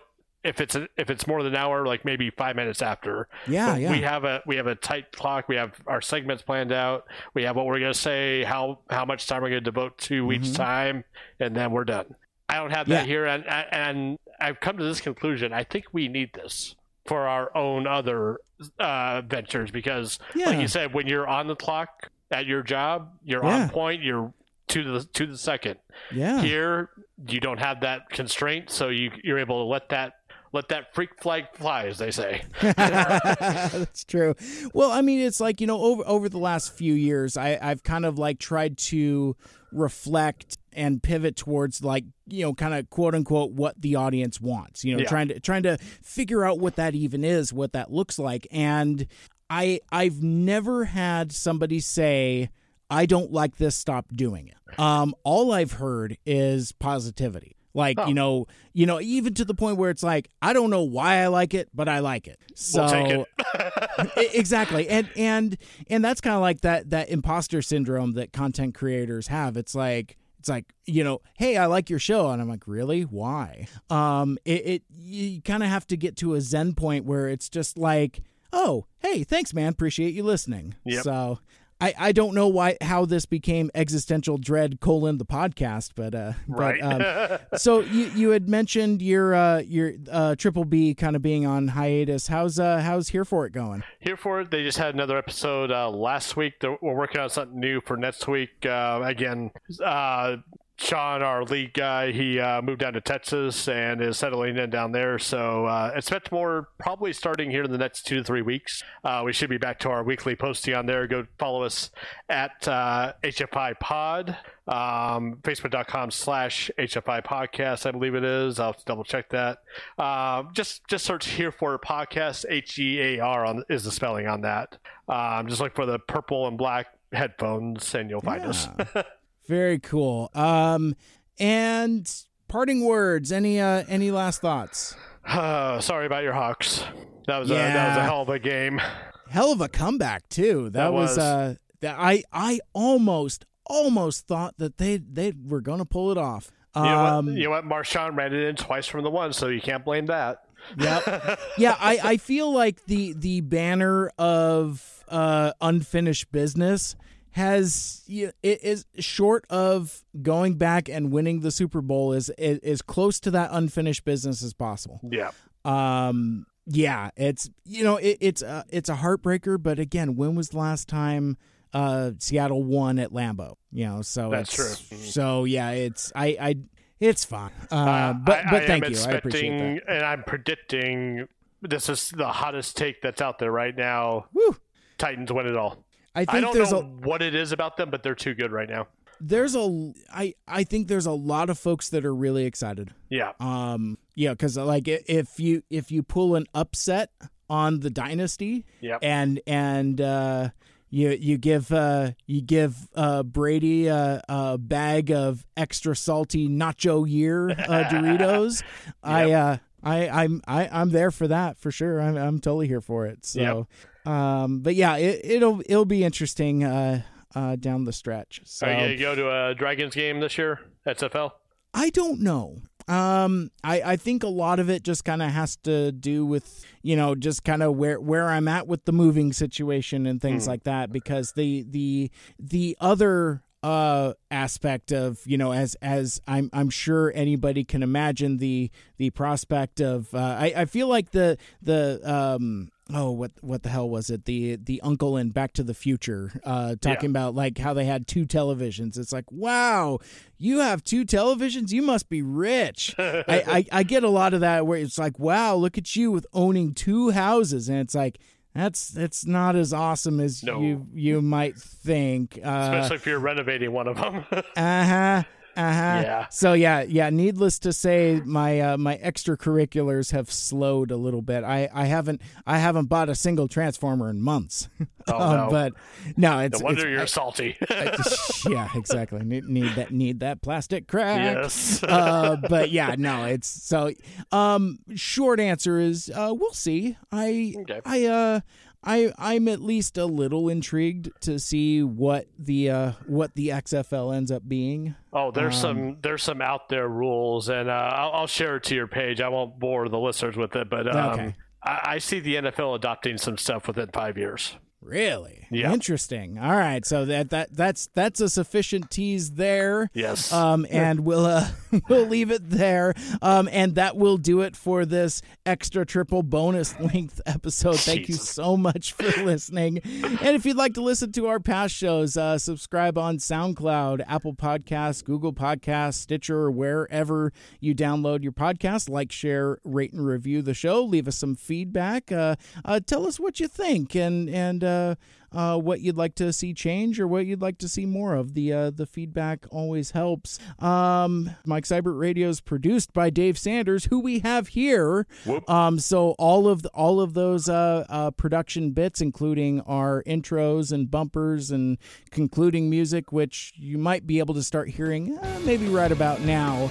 Um, that is uh, that is all the work of my man Dave. So I, I appreciate your hard work on that. And we'll- yes. all right. Well, uh, or uh, for Mike Seibert Radio, my name is Mike. My name is Dave. And until next time, make good choices. Be good humans, better than us. Yeah, man. You've been listening to the Mike Seibert Radio Podcast. Follow us on Facebook, Twitter, and Instagram by searching at Mike Seibert Radio. Email us at MikeSeibertRadio at gmail.com. The spelling on that, of course, is S E I B E R T. Call into the voicemail hotline at 231 224 Mike. Once again, that's 231 224 6453. Special thanks to Michael Geisler for our theme music. For more like it, check out ByDoorMusic.com. This has been a Mike Seibert radio production.